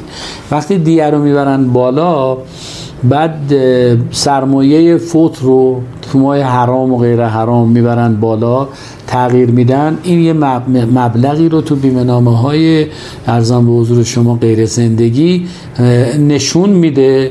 بعد نگاه می‌کنیم می‌بینی که خب ما نه سرمایه گذاری کردیم اندوختمون رو نه کار خاصی کردیم که بیایم به مردم. الان بیمه گذاری که مثلا 13 سال 14 سال داره حق بیمه تخفیف می‌گیره نگاه می‌کنه اینه از سال قبل داره حق بیمه بیشتر میده. این ملموس نیست براشون. تو بیمه های زندگی هم همینطوره. شما فکر کن که یه کسی میاد از شما یه بیمه نامه شخص سالس می‌خره. الان مثلا سه میلیون و نیم میده. خب این اگر خدایی نکرده یه ماشین بهش بزنه درست میگیم احتمالش کمه. 800 میلیون تومن می‌گیره. اگه شما امرو بخواید به کسی با سرمایه 800 میلیون حق بیمه بدین من فکر می‌کنم باید 300 400 تومن حق بیمه پرداخت کنه به شما. شاید هم بیشتر. خب پس تفاوت ها رو نگاه بکنیم ببینیم چیه. اون کشورهای خارجی قدر پول رو می‌دونن. و می‌دونن اگه پول رو بخوان جمع بکنن باهاش چی کار می‌تونن بکنن. وقتی میرن سرمایه گذاری می‌کنن یه کارخونه ای رو تاسیس می‌کنن یک سری نیروی کار اشتغال میده. اینا همه برمیگرده به جامعه. سهام اون شرکت میره بالا. اینا همه این اتفاق براشون میفته من تا اونجایی که می‌دونم فکر می‌کنم الان سرمایه گذاری که ممکنه تو شرکت های بیمه بشه برن مثلا چه می‌دونم سپرده ثابت بگیرن. نمی‌دونم. یعنی من ندیدم که یک جهشی بشه. بگن شرکت های بیمه اومدن. تحت نظارت مثلا بیمه مرکزی یه سرمایه گذاری همشون کردن. فلان بیمارستان رو برای رفاه اجتماعی درست کردن. ساختمونش فلانش اینا همه سهامدارانش بیمه عمر داره. یعنی این نظر روحی هم به جامعه بیمه گذاران یه مقدار تعظیم شد چقدر خوب شد ما دادیم. اثرش رو داریم می‌بینیم. متاسفانه این اتفاق نمیفته یعنی حداقل ما ندیدیم. اگر دیده بودیم که می‌گفتیم بعد شما نگاه می‌کنی می‌بینی که میومدن راهسازی می‌کردن تو کشورهای دیگه. بعد می‌گفتن اون که سرمایه گذاری کرده داره راهسازی می‌کنه می‌تونه تعیین عوارض بکنه. وقتی تعیین عوارض می‌کنه بهش میگن شما که اومدی این سرمایه گذاری کردی چهار سال پنج سال عوارض این جاده مال شما. چرا شرکت بیمه نمیاد بکنه که هم عمران آبادانی توی کشور ایجاد بشه؟ هم ارزم به حضور شما سرمایه گذاره که احساس کنن بچه کار قشنگی شده. من یادم تو سرمایه گذاری نفت بودم. یکی از سهامدارا که سهم خریده بود یه روز اومد بعد دید یه ماشین بنزی اونجا پارکه. گفت اگه اینو با پول من خریده باشم من راضی نیستم سوار شده باشم. یعنی حس کرد این سرمایه‌ای که گذاشتن برای رفاه مدیر اونجاست. یعنی ببینید نگاه ها تا کجاست. اگه ما این نگاه ها رو به برایند قشنگی بهش بدیم ما می‌تونیم موفق باشیم. جهشی که سرمایه بیمه عمر تو جامعه ما داشته با بقیه رشته هایی که مردم می‌رفتن سرمایه گذاری می‌کردن اگر براشون حادثه پیش نمی آمده مثلا فوت پیش نمی آمده یا حادثه مثلا تصادف پیش نمی آمده که منجر به فوت بشه بنابراین تو رشته های دیگه اگه سرمایه گذاری می‌کردن حتما بهتر می‌شده براشون. این بوده که باعث شده که ما پیشرفت چندانی توی مثلا رشته بیمه های زندگی نداشته باشیم. الان مثلا شما فکر کن من چند سال پیش به یه کسی مثلا یه بیمه نامه فروختم ده میلیون تومن الان وقتی می‌خواد ده میلیون تومن رو بگیره اصلا انگیزه این که به شرکت بیمم نداره. ما یه مدت بعضی وقتا 5 میلیون تومان نمی‌تونستیم بیمه نامه بالاتر بفروشیم. ما اگر باور کنیم که یه نفر آدم من یادم اینا رو به ما می‌گفتن. یه نفر آدم وقتی میاد یه سقف بالایی رو می‌گیره می‌خواد بیمه اون بگیره اگه توان پرداخت حق بیمهشو داره من باید استقبال کنم ازش. منتها دیدگاه اینجا این بود نکنه این قصدی داره می‌خواد یه کاری بکنه که ما ضرر کنیم. ما به آسایش عمومی و رفاه عمومی و تأمین آینده عموم مملکتمون افرادی که دارن زندگی می‌کنن فکر نکردیم. از ما وقتی میپرسیدن که من برم مثلا بانک پس انداز کنم یا همون پولی که می‌تونم پس انداز کنم بیارم توی بیمه عمر ما همیشه می‌گفتیم بیمه عمر بگیر. برای خاطر اینکه خدایی نکرده حداقلش اینه اگه برای شما حادثه پیش بیاد چندین برابر اون اندوخته رو که تو بانک برای خودت گذاشتی می‌تونن استفاده کنن. خانوادت از طرف دیگه اگه زینفش هم مشخص کرده باشن دیگه نگران انحصار وراثت و فلان اینا نیستن. و در زم مالیات بر ارث هم مثلا نداشته. این پوانایی بوده که ما می‌گفتیم. ولی الان وقت یه جامعه بیشتر این مسئله براش ترویج پیدا می‌کنه که اون جامعه اغلب آدماش بتونن از حقوقی که می‌گیرن حداقل زندگی رو داشته باشن. که به فکر این باشن که بتونن یه مقداری از این حداقلی که دارن پسنداز کنن برای آیندهشون. چند درصد جامعه فعلی ما الان می‌تونن که احساس کنن که از درآمدی که دارن اصلا می‌تونن پسنداز کنن که حالا بخوام بیان بیمه عمر بگیرن. بنابراین این عوامل دیگه ای که در جامعه حاکم میشه تاثیر می‌ذاره رو همین تفکر و رو همین رشته ای که داره انجام میشه که ما در خارج این رو نمی‌بینیم.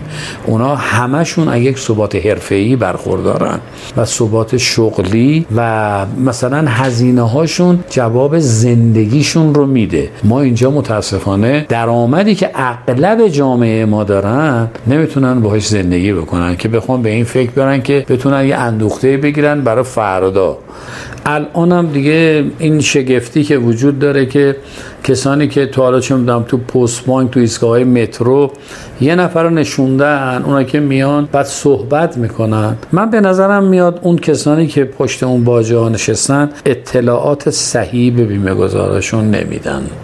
بهشون میگن شما می‌تونید چندین میلیون مثلا پول بگیرین فلان کارو بکنید من بعضی وقتا باشون صحبت کردم. یکیشون شاهد بودم که نمی‌خوام بگم مال کدوم شرکت بود. میگفتش که ما سود بهتری از بیمه ایران میدیم. و بعد از اینکه اون مخاطبش رفت من بهش گفتم شما چقدر اطلاعات بیمه ای داری؟ گفت به من اینطوری گفتن. گفتم ببین این حرفی که داری می‌زنی شما یک نفر رو به صنعت بیمه یک شرکت بیمه ای که بزرگترین بیمه است در این مملکت داره کار می‌کنه زده می‌کنی برای خاطر اینکه اون گرایش پیدا کنه بیاد ولی شما این کارو بکنه.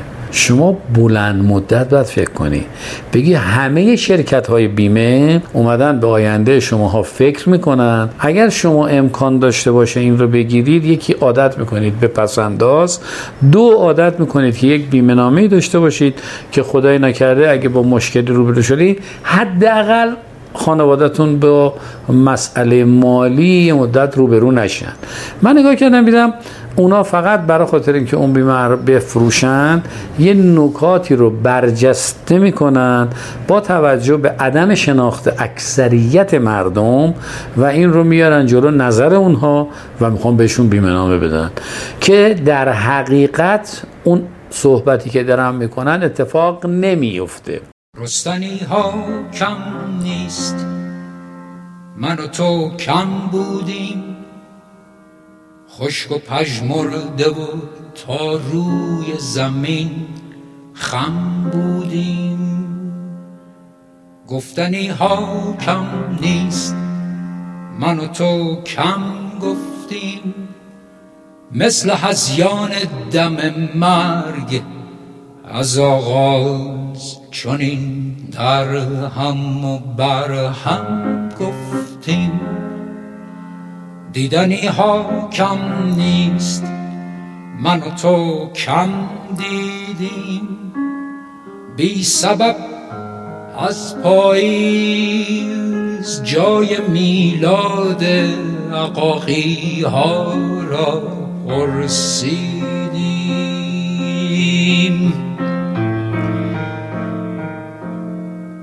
چیدنی ها کم نیست.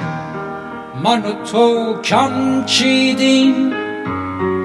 وقت گل دادن عشق روی دار قالی بی سبب حتی پرتاب گل سرخی را ترسیدیم.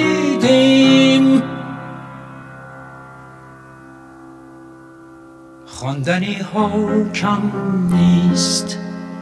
من و تو کم خواندیم. من و تو ساده ترین شکل سرودن را در معبر باد.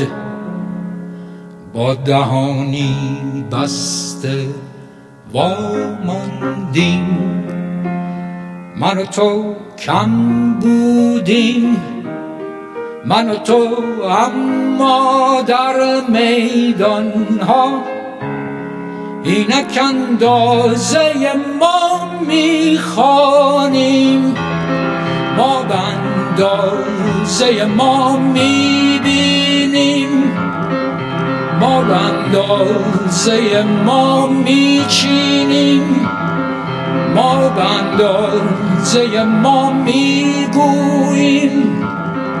ما به اندازه ما می‌رویم. من و تو کنه که باید شب بیرحم و گل مریم و بیداری شبنم باشیم. من و تو خم نه و در هم نه و کم هم نه که می باید با هم باشیم. من و تو حق داریم در شب این جنبش نبز آدم باشیم. من و تو حق داریم که به اندازه ما هم شده با هم باشیم. من و تو حق داریم که به اندازه ما هم شده با هم باشیم. گفتنی ها کم نیست. دو دور فعالیت در سندیکای نمایندگان بیمه. بار اول از سال 58 تا 61 و بار دوم از سال 67 تا 70 در مقاطعی که آقای علی دوستی ریاست سندیکای سراسری را به عهده داشتند قطعا منشأ خدمات به صنعت بیمه بوده و دستاوردهایی نیز به دست آمده است. اما امروزه با وجود بیش از یکصد انجمن سنفی در صنعت بیمه هنوز بسیاری از مشکلات نمایندگان پابرجاست و چه بسا بیشتر هم شده است. نظرات و دیدگاه های ایشان را به عنوان یک صاحب نظر در این زمینه جویا شدیم. ببینید ما باید هدفمند با برنامه حرکت کنیم. حالا زمان تعدادمون زیاد شده بود مسافتمون زیاده. یه چیز دیگه ای که من خیلی دلم می‌خواد همکارای ما که مسئولیت قبول می‌کنن این رو داشته باشن سه صدره. من به نظرم می‌رسه که بالاخره ما باید به سمتی بریم که وحدت داشته باشیم. به یه سمتی بریم که از حد اقل اطلاعات حرفه‌ای هر نماینده برخوردار باشه. همیشه ما تقاضا می‌کنیم شرکت بیمه بیاد مثلا کلاس آموزشی بذاره. مثلا چرا شرکت بیمه بذاره و انجمنهای سنفی نذارن؟ چون تعداد ما هم زیادتر بشه ممکنه از فکرهای بهتری استفاده کنیم. منتها من میگم اگر ما خیلی آدم هایی رو که می‌خوان برای ما کار بکنن زیادش بکنیم دیگه ما نمی‌تونیم به نتیجه رسیم. نمی‌تونیم که جمع بکنیم. بگیم آقا اینو بعد با افکار مختلف بعد این آدمایی که با این وسعت می‌خوان بیان زمانشو که می‌خوایم با هم تنظیم بکنیم برای تشکیل جلسه خیلی مشکله. باید روش فکر کنیم ببینیم چه ابزاری رو می‌تونیم امروز در اختیار بگیریم که زودتر به نتیجه برسیم و استحکام حرفه‌ای خودمون هم بتونیم حفظ کنیم. این تشکلی که ایجاد شده چه منافعی رو برای حرفه من حفظ کرده و من چه اقدامی رو کردم؟ اگر امروز این تشکل برگرده بگه آقا شرکت های بیمه و بیمه مرکزی برای زندگی من تصمیم می‌گیرن. من هم از تصمیم های اونا عدول نکردم. ولی هنوز ثبات حرفه‌ای ندارم. پس بنابراین منو کی میخوادم حمایت بکنه؟ الان من نمی‌دونم کی ما حمایت می‌کنه. ما انقدر بعضی وقتا با هم اختلاف داریم. من بعضی وقتا می‌بینم بیمه مرکزی یه چیزی میگه شرکت ها میگن ما قبول نداریم ولی حالا بیمه مرکزی گفته دیگه. خب اگه یه شرکتی که مجریه اینه قبول نشته باشه خب اصلا نمیشه که.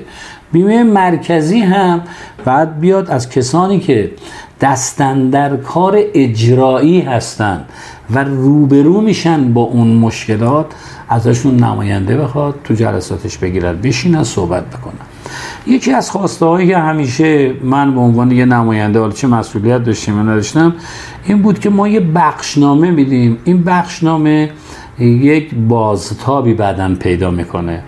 خوب قبل از اینکه این بخشنامه رو میدیم از اون کسانی که درگیر این کار هستن دعوت بکنیم نظر بگیریم که این بازتابش قشنگتر بشه. بعد خود کارکنان صنعت بیمه هم امکانات ارزم بزرگ شما بازنشستگی هم وام رفاهی چون مثلا بیمه ایران هم مثلا چند هتل عباسی شمال اینا داره کارکنانشون استفاده می‌کنن. و هیچ نماینده هیچ کدوم از اینا رو نداره.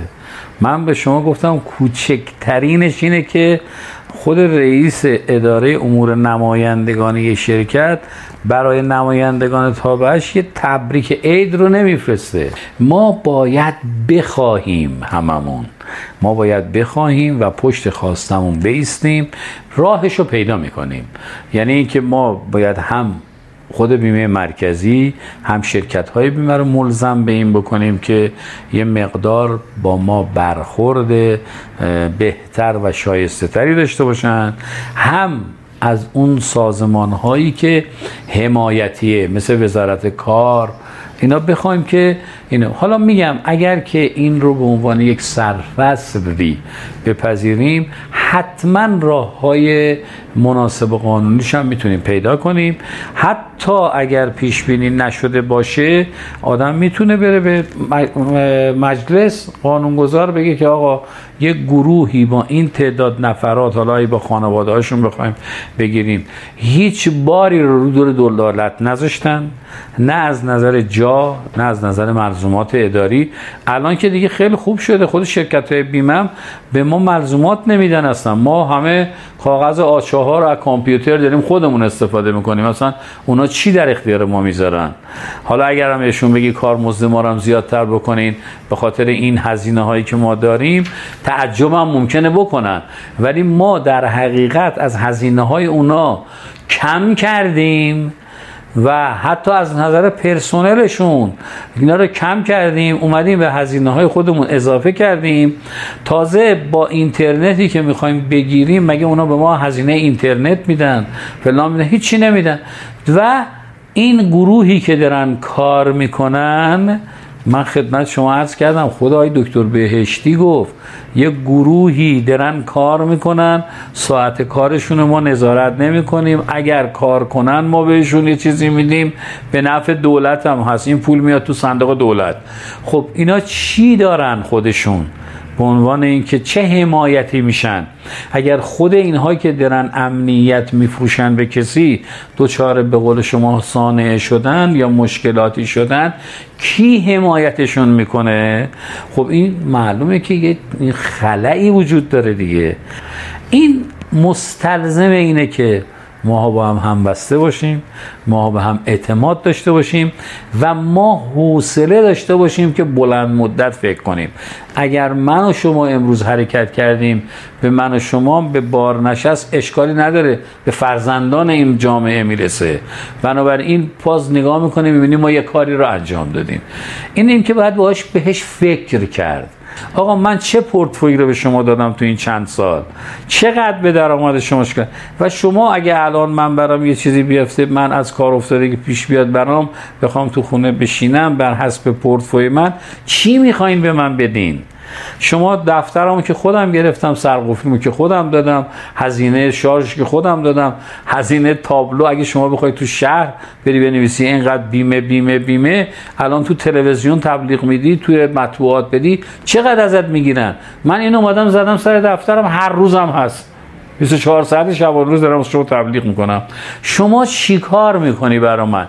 غیر از اینکه اگر من کار بکنم به من یه پولی میدی. من کار نکنم چی کار می‌کنی؟ میگی تابلوت زدی به این دیواره به من پول بدی. نمیدی. به سهم خود.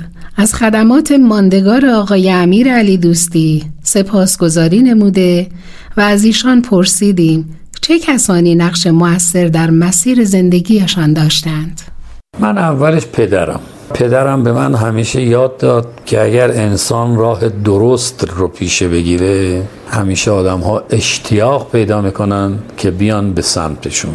من همیشه خدا رو شاکرم که پدرم به من نون حلال داد خوردم و احساس می‌کنم بالاترین چیز زندگیم رو ازش یاد گرفتم. یاد گرفتم که همراه دیگران باشم. یاد گرفتم که از زندگی در زمان خودش لذت ببرم.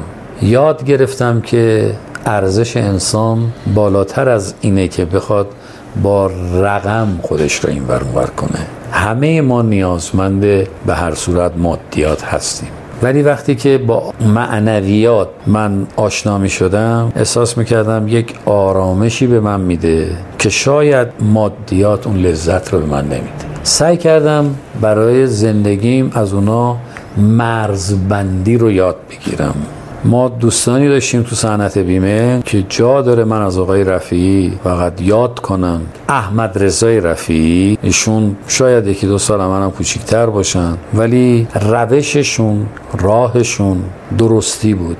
من تو زندگی خوشحالم که با ایشون رفیق شدم. با آدم های مختلفی من آشنا شدم و سعیم کردم ازشون یاد بگیرم و سعی کردم همیشه به پیشکسوتام چون این رو ما تو ورزش هم یاد گرفته بودیم احترام بذارم. بنابراین من واقعا مدیون پدرمم مدیون دوستان بسیار خوبی داشتم. مثلا اگه بهتون بگم با تفکر شاید 180 درجه ای با آقای خاجه نوری احساس می‌کردم همیشه. می‌گفت من اگه کسی اگر یه چیزی رو خواستم بعد احساس کنم اگر اون از من خواست من می‌تونم فراهم کنم یا نه. بنابراین یک مرزبندی هایی رو من از این دوستانم یاد گرفتم. من با آقای پوستینچی میشستم صحبت می‌کردم. اینم یاد بکنم آقای مدیر عامل بیمه ایران آقای کاتوزیان بودن. از ایشون هم یاد می‌گرفتم که مثلا برای رسیدن به مقصد نهایی آدم باید چه تلاش هایی بکنه و خسته نشه. و بیشترین چیزی رو که سعی کردم یعنی شاید با فرکانس بدنی می‌خورد تا اونجایی که تونستم سعی کردم درست حرکت کنم. سعی کردم صادقانه حرکت بکنم. سعی کردم که به حقوق خودم قانع باشم. همیشه نخوام که یک حقوقی فراتر از اون چیزی که به من تعلق می‌گیره من طالبش باشم. و خوشحالم که توی رشته ای که تحصیلاتم بودش اومدم زحمت کشیدم و تونستم یک زندگی رو بسازم. ثمره بسیار خوبی ازش داشتم. تو آدم ها سعی می‌کردم یه چیزی رو نگاه کنم که با طرز فکری که پدرم بهم القا کرده بود بتونم ادامه بدم. در پیچ و خم زندگی مجبور بودیم که شاید مثلا ماشین بهتری داشته باشیم خونه بهتری داشته باشیم. اینا اون رو فدای راه درست و حقیقت نکردم هیچ وقت. این خود ما هستیم که راه رو برای رسیدن به مقصود انتخاب می‌کنیم. و هر کدوم ما ترجیح میدیم یک راهی رو بریم که حالا بعضیا شتابشون بیشتره برای موفقیت. موفقیت هم تو مسائل مادی می‌بینن. من سعی کردم این رو نبینم. و خدا هم شکر می‌کنم که دوستان بسیار خوبی در مسیر راه من قرار دادن که من ازشون چیز یاد گرفتم. شما نمی‌دونید هم اوقات من رو می‌سازن هم مشکلات من رو حل می‌کنن. یه دعایی هست بعد از نماز عشا میگه خدایا رزق و روزی من رو تو میدی و می‌دونم که تو به مناسبت تقسیم می‌کنی. اونی که قسمت من نیست منو به زحمتش مینداز که بی خودی برم کفشم پاره کنم. خدایا تو شیطان رو بهش رخصت دادی و تو قاضی میدانی. شیطانت بعض وقتا میاد ما رو تکل از پشت می‌کنه. قاضی میدان تو فوتبال اونی که تکل از پشت کرده بهش اختار میده. ولی تو علاوه بر اینکه اون نوش اختار ندادی بهش رخصت هم دادی. ما کسی رو جز تو نداریم. خودت دست ما رو بگیر بلند کن. راه بیان رفتن آدمی است در پی توش بزاد. و راه تحرک جان است که آرام ندارد. و جسم مرکب جان است تا از منزلی به منزلی سفر کند. و راه های ما چون ماست. گاه سنگلاخ گاه آباد گاه پیچاپیچ گاه راست. و ما راههایی دیگر در خود داریم. راهی از اندوه راهی از شادمانی راهی از دوست داشتن راهی از اندیشیدن راهی از رستن. اما راه نیست اعتراف انسان است. به آنچه از آن می گریزد و آنچه بدان رو می کند راه زندگی است. راه خود آدمی است. و آدمی راهی است هرچند کوچک روان بر صفحه بیکران هستی گاه بیفرجام گاه نیک فرجام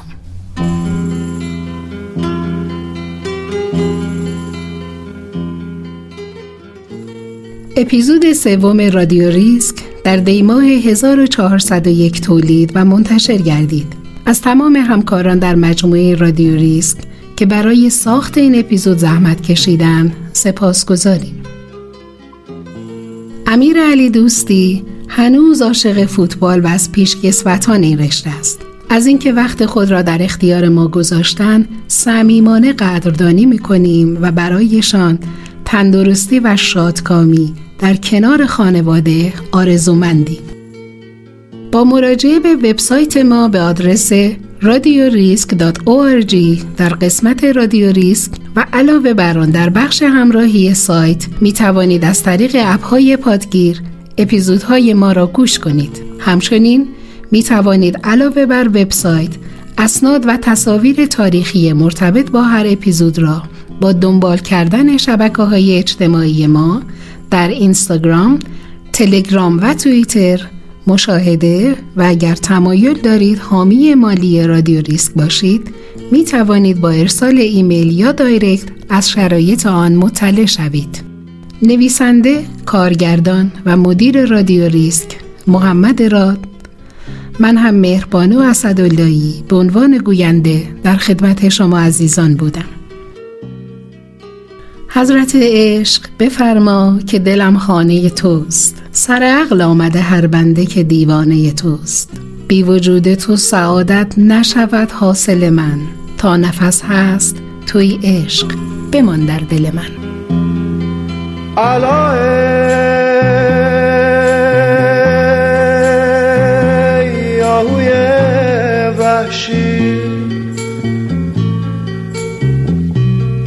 کجایی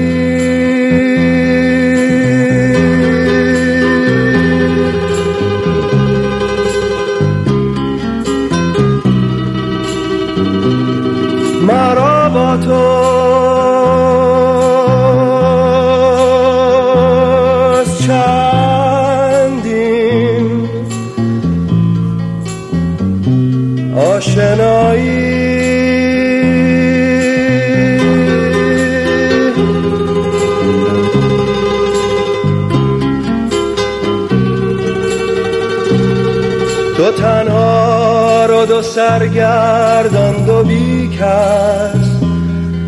دد و دامت کمین از پیش و از پس. بیا تا حال یک دیگر بدانی. مراد هم به جویی مرتوانی.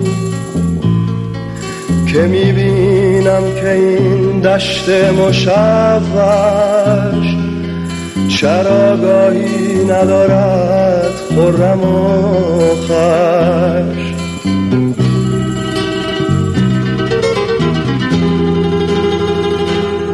که خواهد شد بگویید ای رفیقان رفیق بی کسان یار غریبان. مگر خزر مبارک پی در آید زیمن همتش کاری گشاید. گشاید.